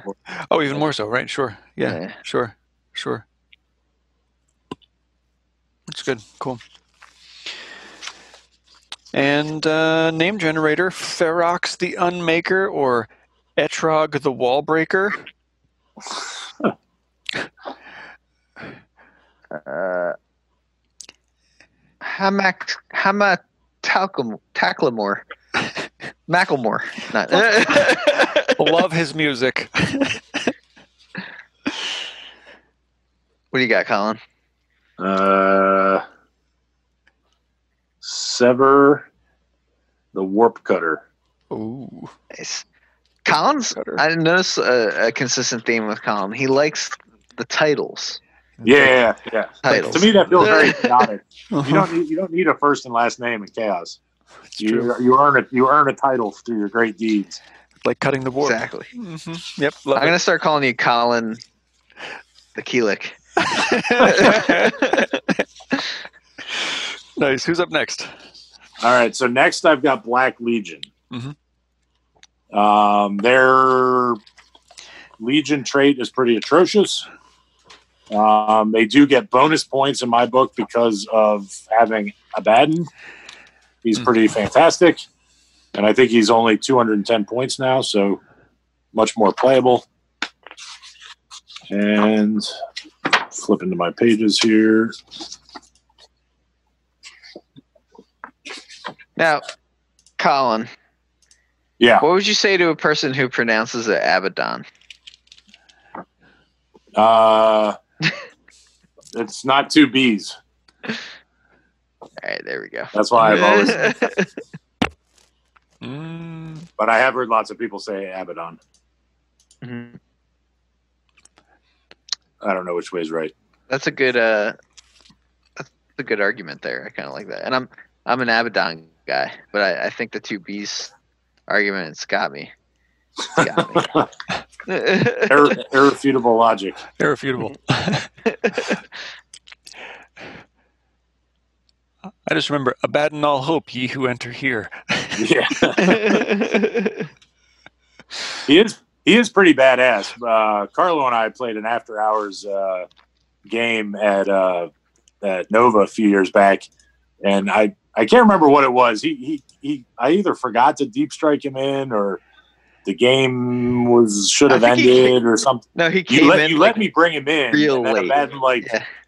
like stood single handedly against uh, Thunderwolf Cavalry and Wolfen, and just he just like ate everything yeah. for like I think he came in. I think he it was it was seventh edition because I remember he deep struck in with the ran with the scatter die, right? Mm, or yep, you had to yep. roll. You had to roll every turn to see if he was going to come in, right? In seventh. Yeah, that's so, what. Yep and he kept failing the roll like and it gets easier every turn and he kept rolling like i think he rolled like just under every turn like it starts yeah. out and you need like you need like a five plus turn two or whatever and you rolled like a, a four and then you rolled like a three and then a two and then a one and we're like oh and i think it has to come in i think no matter what it comes in like turn five or something or four i can't remember yeah, but, but I, all like I remember was you yeah. were you were crushing me, and so we decided, in, in the interest of having a fun cinematic moment in the game, to let to let uh, uh, let him come in and actually try to do some work, and it, it made it a little bit closer than it otherwise would have been. well, traditionally, I usually win the Nova games, and you win all the other games. So, although I feel like this Nova you beat me though, didn't you? The last time we played a game, I think I lost remember. out. We, did we play it the last Nova? Um. Mm, I, I feel like the did. last time. I feel like the last time you were uh, you and I played was when you annihilated my uh, uh, Blood Angels on the top of turn three. Gamers Heaven? Yeah. No. I, no. Last, last time, the last time we played was the last Burke's Winter Blast, where you and Joe cleaned the floor with me and John. Oh, yeah, I don't yeah. remember. Yeah. I forgot about that one. Joe Joe did bring a knight though, so that was a little bit rude. yeah, but you brought like ten dreadnoughts.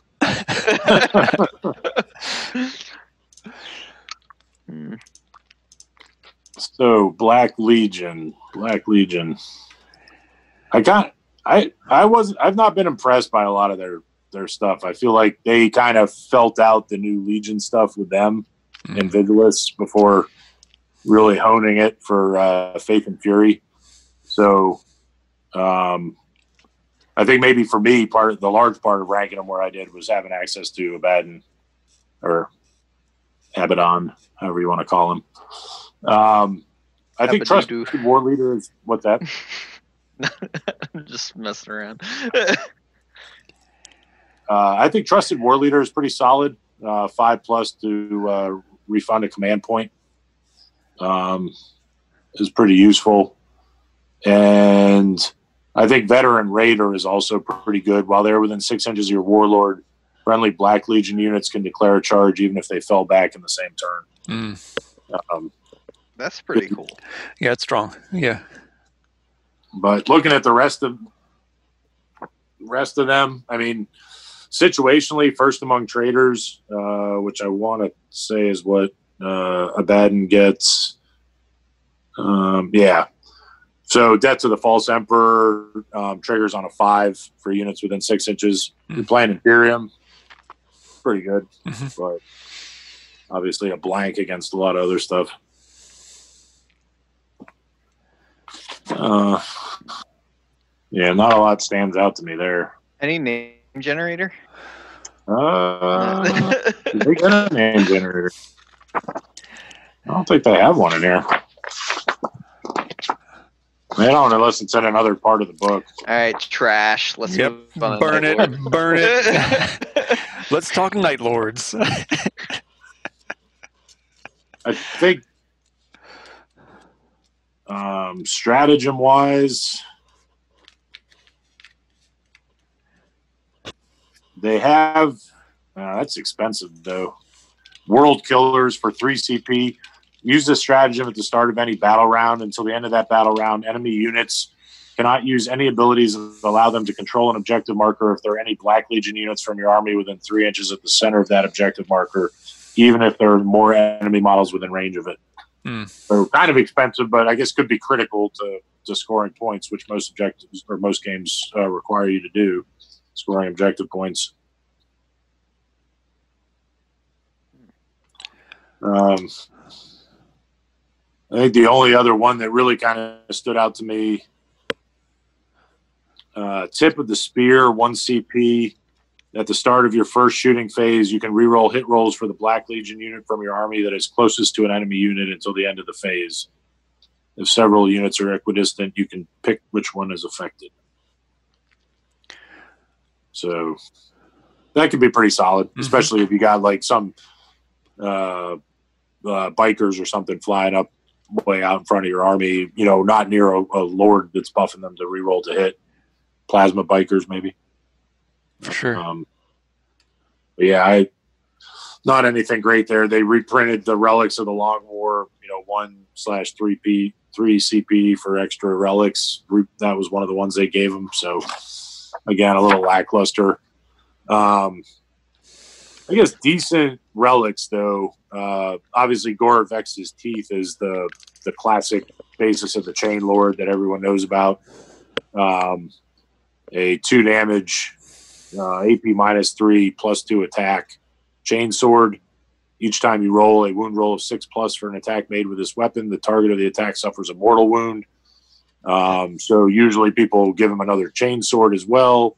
Hmm. Then they give him the Chaos Warlord trait that causes mortal wounds on a six uh, wound roll. And then you throw Veterans of the Long War on him for five to wound, so, or for fives causing two mortal wounds essentially, um, except for the one bonus regular chain sword attack. You can dish a lot of mortal wounds that way. Yeah, that's, that's a punchy little little attack there. Yeah. Is that the is that the chain lord? What was that? Yeah, the chain lord, chain lord. Yeah. Um, they got a uh, a cool little bolter, strength five, AP minus two, damage two, becomes damage three against Imperium units. Um, pretty uh, decent bolter, and then the spine shiver blade.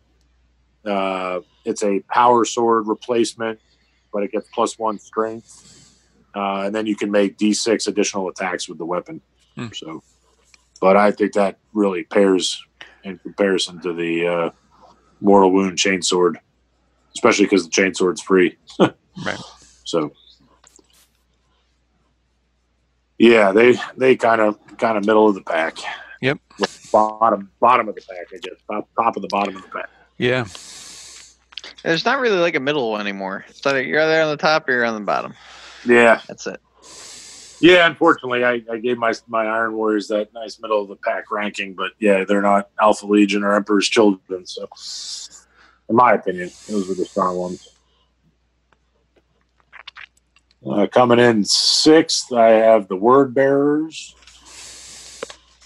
Um, spoiler alert: I just I don't think the Night Lords have much. I, I try to love them, but Spoiler. The uh, I mean the word the word bearers Legion trait is trash. It's uh, uh, reroll morale. Um, I guess it's not trash, trash, but I mean Space Marines already have that, so by comparison, it's just really weak. Um, they got some. I think I don't play word bearers. I don't have a word bearers army. I think if you really wanted to dig into them, there's probably some good combo based stuff. Um, but you know that with that legion trait and you want to have a lot of cultists and summon demons uh, it just doesn't if you want to play fluffy definitely but if you want to be competitive i'm just not seeing it there. Um let's see. They to me they're most of their strengths are in buffing a couple characters usually a psyker or a priest which again seems to match their uh, their fluff um, Exalted Possession stands out to me. The Warlord gets the possessed and demon keywords, so now he can benefit from uh, buffs. Also Mhm. gets plus one strength and attacks and move. Yeah, that's So the one to take. kind of melee based character. That's not bad. Um, demonic whispers uh, gain D three additional command points before the battle, and then once per battle, if this warlord is on the battlefield, you can reroll a single hit wound, wound roll, damage roll, or saving throw. Hmm. And that doesn't to me say that it is on him because it says if this warlord is on the battlefield. So if it was only for him, that you would have to put that caveat. True, you can Uh, reroll it for anybody. Anywhere in your army. Yep. Um, Hmm. Sacrilegious regeneration is kind of good too. Plus one wound for your warlord, and then at the start of every turn, you regain up to D3. Yeah, that would actually be uh, that again, Chain Lord or uh, Demon Prince. Great, great little ability. hmm Um, if your meta has a lot of mortal wounds getting dished out, uh, Diabolist, Diabolist, basically a six up, feel no pain, and you add plus three if it's a mortal wound that you're rolling against. Mm. So situational, maybe, but could Yep. be good. Yep, for sure, for sure. Um, stratagem wise, I think the one that really stands out to me is Apostle of the Dark Council. If you've looked at their at the uh, the Dark Apostles and their prayers, they all get the the reroll to hit one, and then you pick one other one. And it's always kind of like, man, I'd, I'd love to take two because I don't. Whichever one I pick isn't always going to work, right? It's going to help me in one one phase or one part of the battle, and then the Right. rest of the time, I wish I could have done something else. So um, this one allows for one CP at the start of the start of the battle once per game. Um, you can make one of your dark apostles know an additional prayer, Uh, yeah. and they can chant an additional prayer. So that's the other thing too. Like you pick this other prayer. Once you get in combat, a lot of times you really want to have the the reroll to hit, but you know maybe you pick the five up invulnerable. You kind of want that too. Now now you can with this, Mm. um, and I think that that uh, goes really well with the relic Epistle of Lorgar. Epistle, epistle. I don't know which way you say that. Um, for a priest, when a model with this relic chants a prayer, you can re-roll the dice to determine if that prayer is heard. Uh, yeah. That's good. Hmm And then it also adds one to the leadership characteristics of models and friendly word bearers units, whilst their unit is within six inches of the model. Yeah, so that with Apostle of the Dark Council is a nice little combo. Yeah. Um, another kind of cool one hexagrammatic ward for one CP. Use this stratagem in any phase after making after making a saving throw for a word bearer's character model from your army. Treat the result of that saving throw as six. Each word bearer's character model from your army can only be the target of this stratagem once per battle. Hmm. Pretty neat little trick. It's like a last ditch effort kind of a thing. That's pretty nice. hmm Yeah, whether you got, absolutely got to make that invulnerable save. Yeah. It happens more than you think it would too. You know, like Oh, how yeah. many times have we been in that position? Damn, hmm gotta make the save. It's good. Yeah. Um, oh, and Malevolent Covenant, also good. One CP. Use this stratagem in your psychic phase after a word bearer's psychic unit from your army fails a psychic test. The power is automatically manifested by that psychic unit at the minimum required warp charge value and without a double having been rolled and cannot be resisted by a deny the witch attempt. Pretty good. Oh, After solving the effects of the psychic power, that psychic uh, suffers one mortal wound. nice. I love that. and I can't take credit for this. This was on that uh, sneak pre or that that uh, review that I read. Someone pointed out if you had enough psykers and they all cast, um, uh, no, I can't even think of it. Uh, the mortal wounds, Smite? um, might, yeah, total brain fart. wow, Um, dude, if you had that's a enough big brain fart right. Smite, you could have it. You you could set it so that the minimum required power or re- minimum required amount was an eleven to generate the d6 mortal wounds. But you need oh, yeah, but you need what five other psykers? Right. Well, you could do that. Summoned uh, summoned demon That's kind of an Uh, interesting. horrors. Casting smite. That's kind of cool. Yeah. Is I like it. really worth trying to do? I don't know. yes, Probably not, but- absolutely. no, but- absolutely, But it's fun. It's fun. Absolutely, it's worth It's- trying to do. It's fun to think about. It's fun to You think sh- about. I think we should build and paint and a word bearer's army just to do that. you won't do it. You wanna do it, accepted. How many Dip cultists do you want to paint?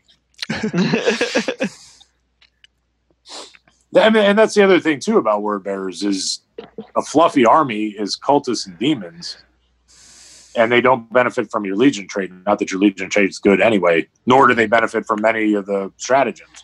right. So the fluffy way to play this army, unfortunately, is not not improved by um, the stuff that you Yeah, get from it's it's not represented well here. Yeah. yeah. I mean, there's definitely flavorful stuff for Mhm. word bearers, but it doesn't help your army tactically, and that's Mhm. why.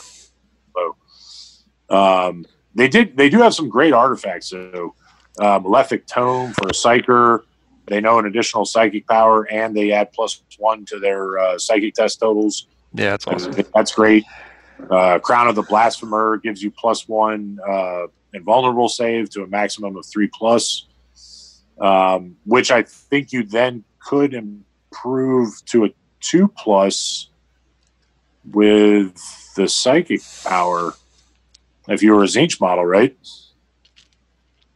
Improve the invulnerable save of a model with this relic by one to a mi- maximum to a maximum of three plus. So there's the three up. But if you had, if you were a Tzeentch model, Is that where where does that max out though?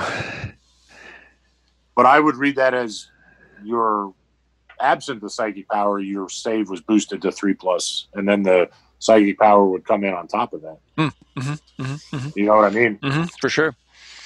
It's not improving a three plus save to a two plus. It's improving your your four up uh, Dark Apostle save to a three up, and then you're making it a two up with the uh, Tzeentch psychic power. That is the Tzeentch psychic power, right? I'm not making that up. No, I believe you're right.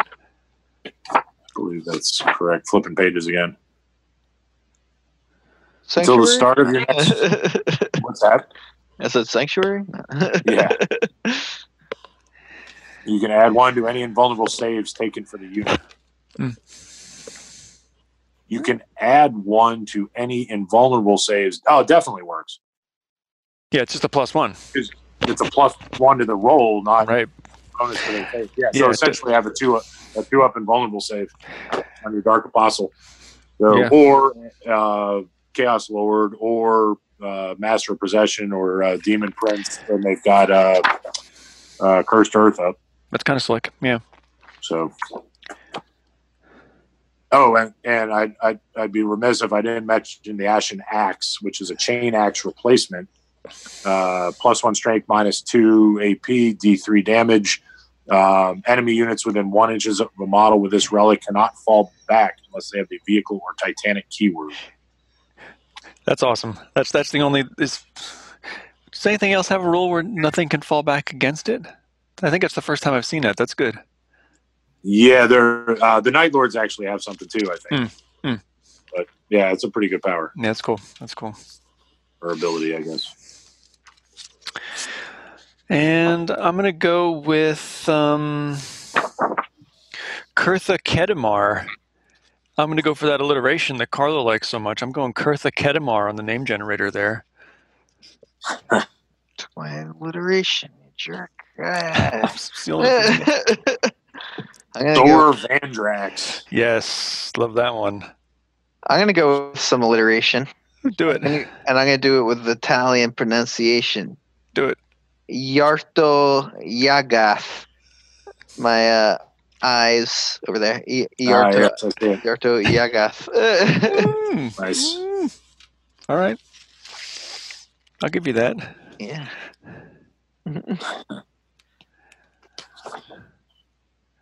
And Let's go to the bottom of the heap then, huh? yeah, good old Night Lords. So I love the Night Lords, right? I like, you know, I recently read, well, last year I read the uh, Night Lords Omnibus. Really great stories, really interesting Legion, but uh, but but not up to muster in terms of some of the other offerings here in uh, Faith and Fury. Yeah, I mean, again, I think they're uh, their Legion trait reduces enemy leadership by one within uh, six inches. That can stack to a minus three, but very situational. Mhm. Someone can always spend the CP and auto pass. Yeah. Uh, so that that's not helping them any. Um, I just I, I don't know. Maybe I'm missing something. I, I don't have Night Lords either. Um, so maybe there's some stuff out there that I'm not seeing, but um, you know, looking through their their Legion traits,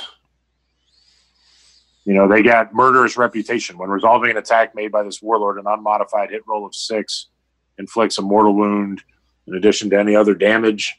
It's very similar to the uh, one that's in the CSM book, although I guess that grants it on a six of a wound roll, so you could generate multiple mortal wounds with sixes to hit and wound. Hmm. I don't. Uh, D3 additional attacks on Killing Fury there.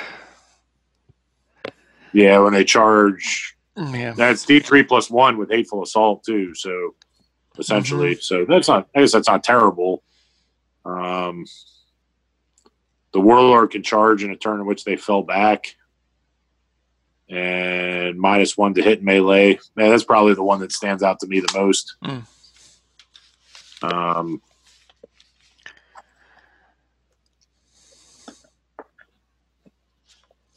yeah, so they have a uh, so Vox Scream is a great one. Um, two CP.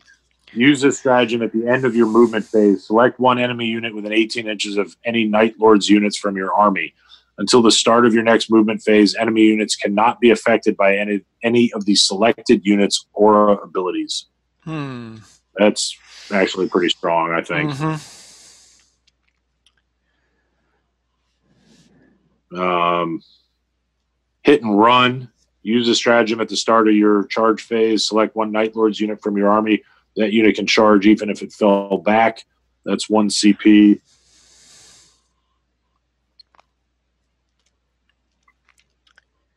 Um, you can get your Warp Talons in to make use of their special ability. One CP, Raptor Strike. Uh, if they set up a unit as reinforcements, they charge uh, 3d6 instead Yeah. of 2d6. That's good. Yep, that's good. So, but again, we're talking about Raptors, probably not the most competitive of units, or Terminators, or oh, sorry, it says jump back, so it's either Raptors or uh, uh, Warp Talons.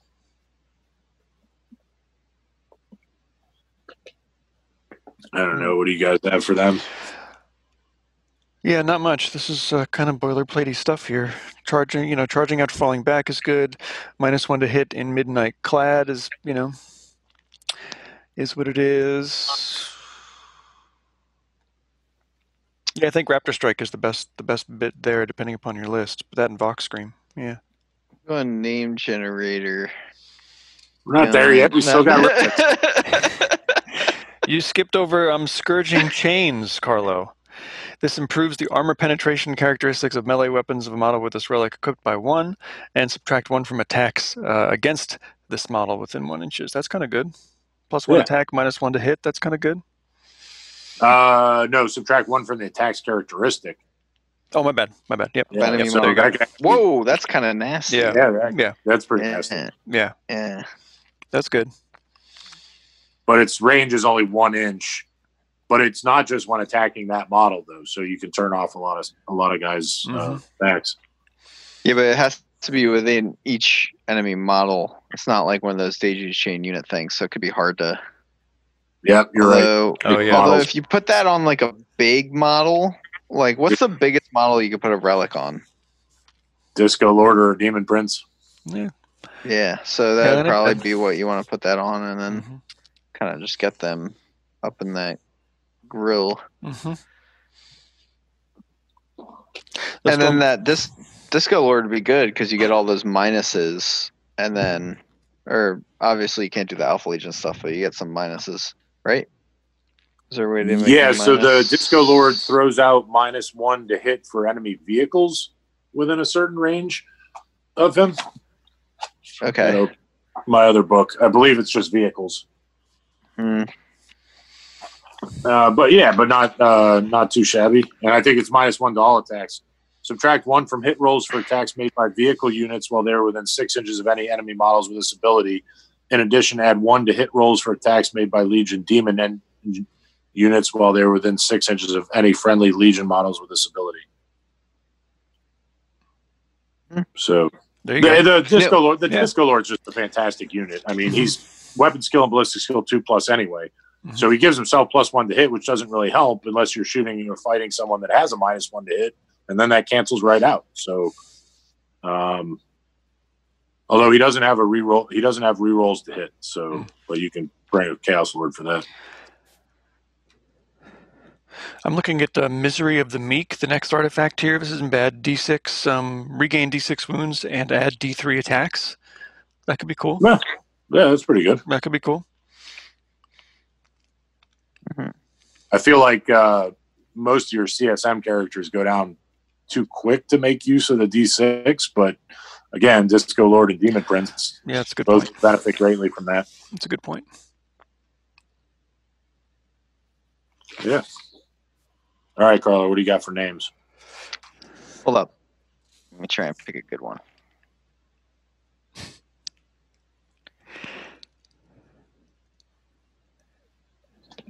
I'm gonna go uh, Yudish the Feared. Oh, that's good. Yeah. I like Talos of the ceaseless of the ceaseless torment. Nice. Colin, that was an awesome run through of everything in Faith and Fury and Vigilus as re- as related. Oh my God, it's Lavelle Harmon zoom bombing us. Lavelle, how are you? I'm here to stop this heresy. stop it all right now. It's like he came out of the warp. he just teleported in. He came down the grav chute, and here we are. Lavelle, good to see you. Thank you for joining us tonight. We didn't think you would make it. This is wonderful. You traveled so far across so much of the warp to be here with us. It's good to be here. It's good to be here. You missed one hell of a segment, but we're about to talk about something that I know that you know pretty well, which is Colin's go-to demon engine list. I do. I do. I've played. Colin, fire away. Walk, walk, walk us through. Walk us through this beast. Yeah. All right, so uh, as advertised, it's uh, it's built around demon engines. It's probably been my favorite thing since GW started putting them out. Um, two two battalion detachments of Iron Warriors, um, both uh, roughly half of the army um, in points. Um, one with three squads of cultists, one with three squads of Chaos Marines, men, men squads of Chaos Marines. Um, and then each one has a uh, a Scorpius multi launcher.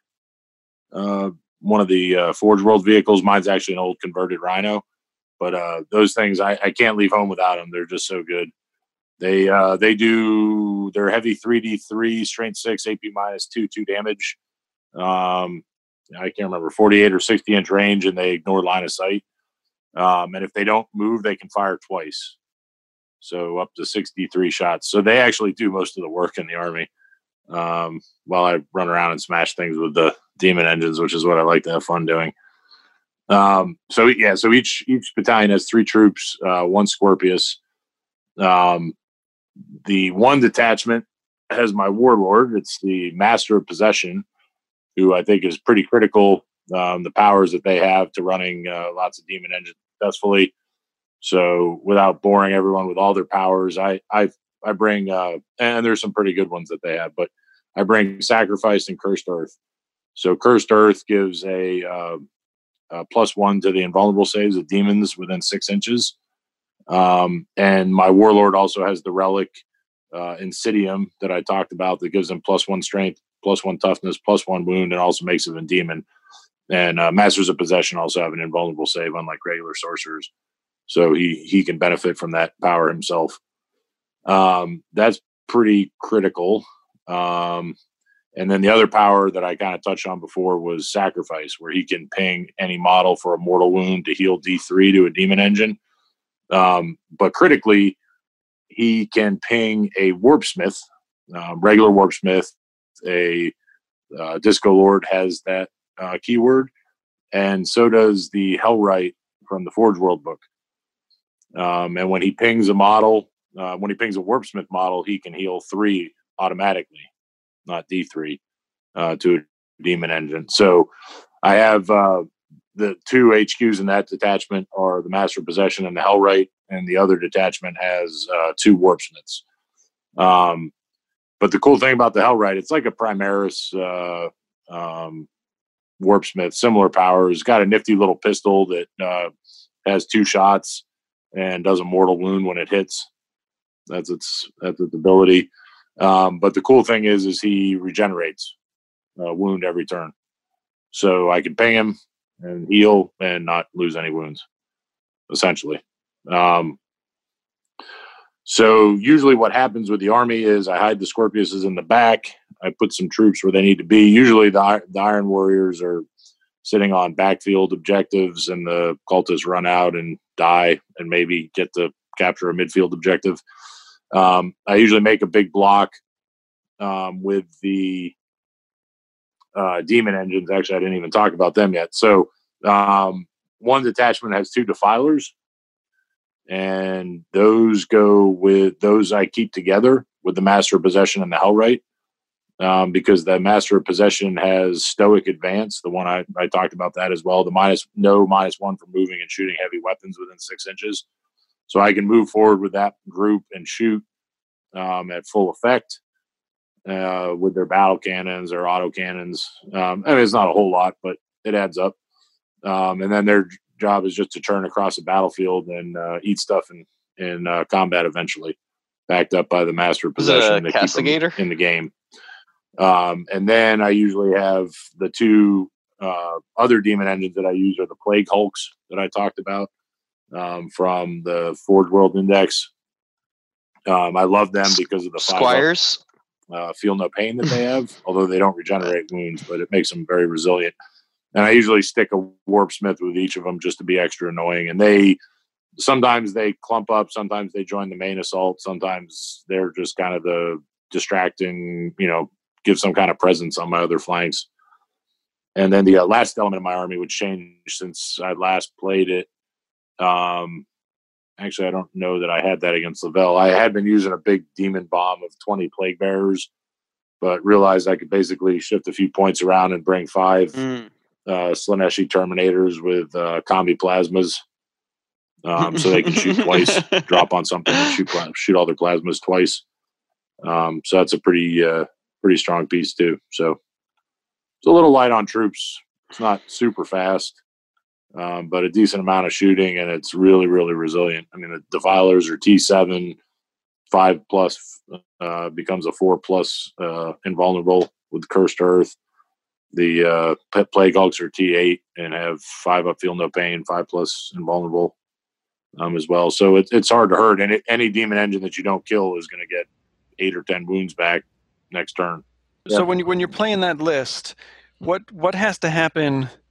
two two things I want to talk about. Right? How do you know? How do you know when a game is about to go really poorly for you? Like what needs to happen to really take apart your list, and how do you know like what has to happen for you to really feel good about your chances in that game? Um, pretty poor is losing a demon like go having to go second and losing a demon engine on turn one before I can get up um stoic or uh, cursed earth to give me the bonus and vulnerable save. Um, I actually had that. I think I had that happen in, in my game against Lavelle when my whole army was packed in at the start, or at least a big chunk of it was. And then to add insult to injury, the defiler blew up and I re rolled it and it blew up again. And it did a whole bunch of mortal wounds to a big chunk of my army to start the game, which really hurt. So that that was a sure sign it was going to go poorly. So one one thing that I didn't talk about when I was reviewing, and I've learned since then um, that I have to remember, and it's not much, but I think it might be just enough to keep something like that from happening again because they're pretty tough. They've got 14 wounds. Um, the Iron Warriors do have that one uh, stratagem for one CP: iron within, iron without. Um, for an entire phase when I'm about to lose a wound, I can uh, I can use the strat, and then for the rest of that phase, I get a six up, feel no pain. So it's not much, but I have 14 wounds, and conceivably, if they're targeting something, it's going to take a while to bring them down, and you know it, it, it can maybe hold me over till I can start healing it again. So if I could pull that off, that works good. Um, the if I know it's going well, um, my Scorpiuses have destroyed whatever kind of screening forces that they have, and my Defilers and Plague Hulks have made it up the field um, and are about to smash apart their big stuff. They love taking on vehicles. Um, they they have the strength times two power claw, so they're strength sixteen. Um, so they make they wreck stuff pretty quick. Um, there's also a uh, a uh, a regular CSM stratagem that allows uh, once they well, it's for shooting or combat. Any one phase, they can reroll one demon engine can reroll hits or uh, all failed uh, hit rolls and all failed wound rolls. So once I get in there, something's really going to smash pretty hard. Um, usually, usually can finish off most things. Hey, Colin. Yeah. I think uh, we need to schedule a rematch um, because uh, since we we played that game, the I think I, I got you with the Telemon and Caladius uh, combination first term, but both of those units have been nerfed, Oh, really? and Which one it is might which not be as yeah. Which one is which? The Telemon? The Telemon is like the the Telemon is like the the big uh, dreadnought, Okay. the oversized. It's almost like a mini knight. Yeah, yeah, yeah. Yep. And the Caladius was the grav tank. They grav- both got nerfed. really? hmm Yeah, those So that and that's yeah, that concentration of firepower term one allowed me to eliminate that uh, unit, and I think um, I don't know if that's as possible anymore. Lavelle, can you talk about your last game versus this list? Um, the the only thing, and this was that was Collins' first game against Custodes. Yes. correct. and they right that invulnerable save took them a little bit by surprise and they were you know even a unit of three four guys is incredibly tanky and resilient and um I, it's a little bit hard to gauge the army to army when you haven't played one of the, the factions before because one of the things that happened is you know in his prioritization of shots he doesn't didn't necessarily know at that point how tanky a, a four man custodian unit can be.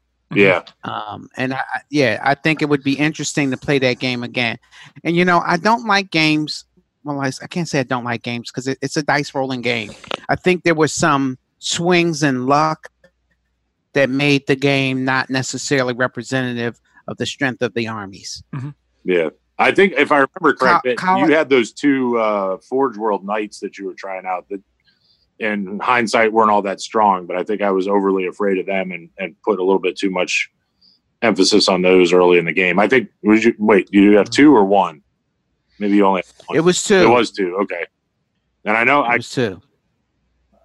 No, no, no. Um, it, yeah, it was. Um, uh, hold on. I think what Colin's referring to is they weren't yeah, full baby knights. They The little Helverins. Yeah, there was- the Forge World. Helver. no, no, they were the Telemons. Remember the Telemon. The Telemon Dreadnought is a Forge World arm. Uh, Forge No, no, World no. You That's you what had a small you had a small baby knight too, at least one, if not two, in that list. It has the like Was- big graspy claw and some kind of rad flamer thing. Oh, did did I yeah, you had at least one, if not two, and I ended up killing both. Oh, but they weren't that they weren't that threatening compared to the other the Gladius and the and the tel- and the Telemon in the retrospect. You know, he's talking about the Moiraxes. That's it. Right. Yes, the Moraxes. It's the Forge Yeah. World Armature mods. Yeah. Right. Hey, Co- Colin, I have a chaos question for Sure. you. Why? No, I'm only joking. no, my um, my question is: Is one chaos uh, avenue better, or is it better to have a, like a Slaanesh army or a Khorne army, or is it be- better to have an army that's chaos undivided and tap into all of them? Uh, I mean, if you were going to start an army from scratch, yeah, I mean, probably the best thing, and especially if you were looking more competitive than uh, than fluff base, would be to paint like your own chapter scheme and then use them as whatever you wanted and try out the different legion rules and stuff. I mean, I know I could always do that too, but I'd feel weird running my silver guys as as world eaters or something. But if you if you make kind of a generic paint scheme, you could try out whatever you wanted. That'd probably be the most fun and interesting way because they're all a little bit all the different legions are different but you don't want to play i don't think you want to play without um, a legion trait now with faith and fury you'd be you'd be hurting yourself to play uh, Okay. generic and then in Vigilus Okay. we didn't we didn't really touch on it but the they gave some love to um, the uh, red corsairs crimson slaughter and uh, i think one one lead one one renegade chapter that kind of aligned with each of the four uh, ruinous powers. They they each got like a, a warlord trait a relic and a stratagem. So just a little bit of flavor. So if you if you didn't want to if you wanted to stray off the beaten path a little bit but again you're kind of limiting your options. I think, and when we played too, we actually played at 2,500 points. So I just dropped in my 500 points of uh, uh, Fallen that I've was just kind of a weird project. Yeah, yeah, that started the kill team years and years ago, and has just grown uh, into its own detachment. But that actually, I, I, just put it in there. I never played Custodes, and frankly, I didn't. I don't think I even knew what Lavelle was bringing. Um, but it turned out because now they have access to the sorcerers, so I was able to I was able to bring uh, Infernal Gaze with a crap load of fallen plasma guns, and uh, or sorry, not Infernal Gaze, uh, Death Hex to turn off invulnerable saves um, with a crap load of plasma. That was that was painful when I got into rapid fire range for his his guys. Although they still have, most of them still have a feel no pain too. So that was a mixture of future history and tactical upload. Stay tuned, and we will be back to wrap up this show.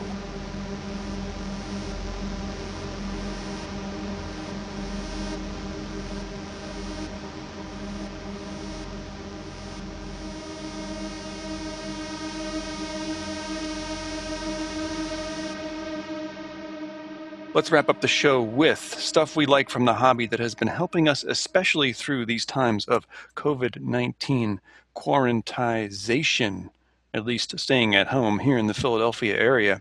Um, for me, I have continued to slog through Deathwing Enhanced Edition, the uh, Terminator-based first-person shooter slash swing enormous mace at uh, Tyranids video game.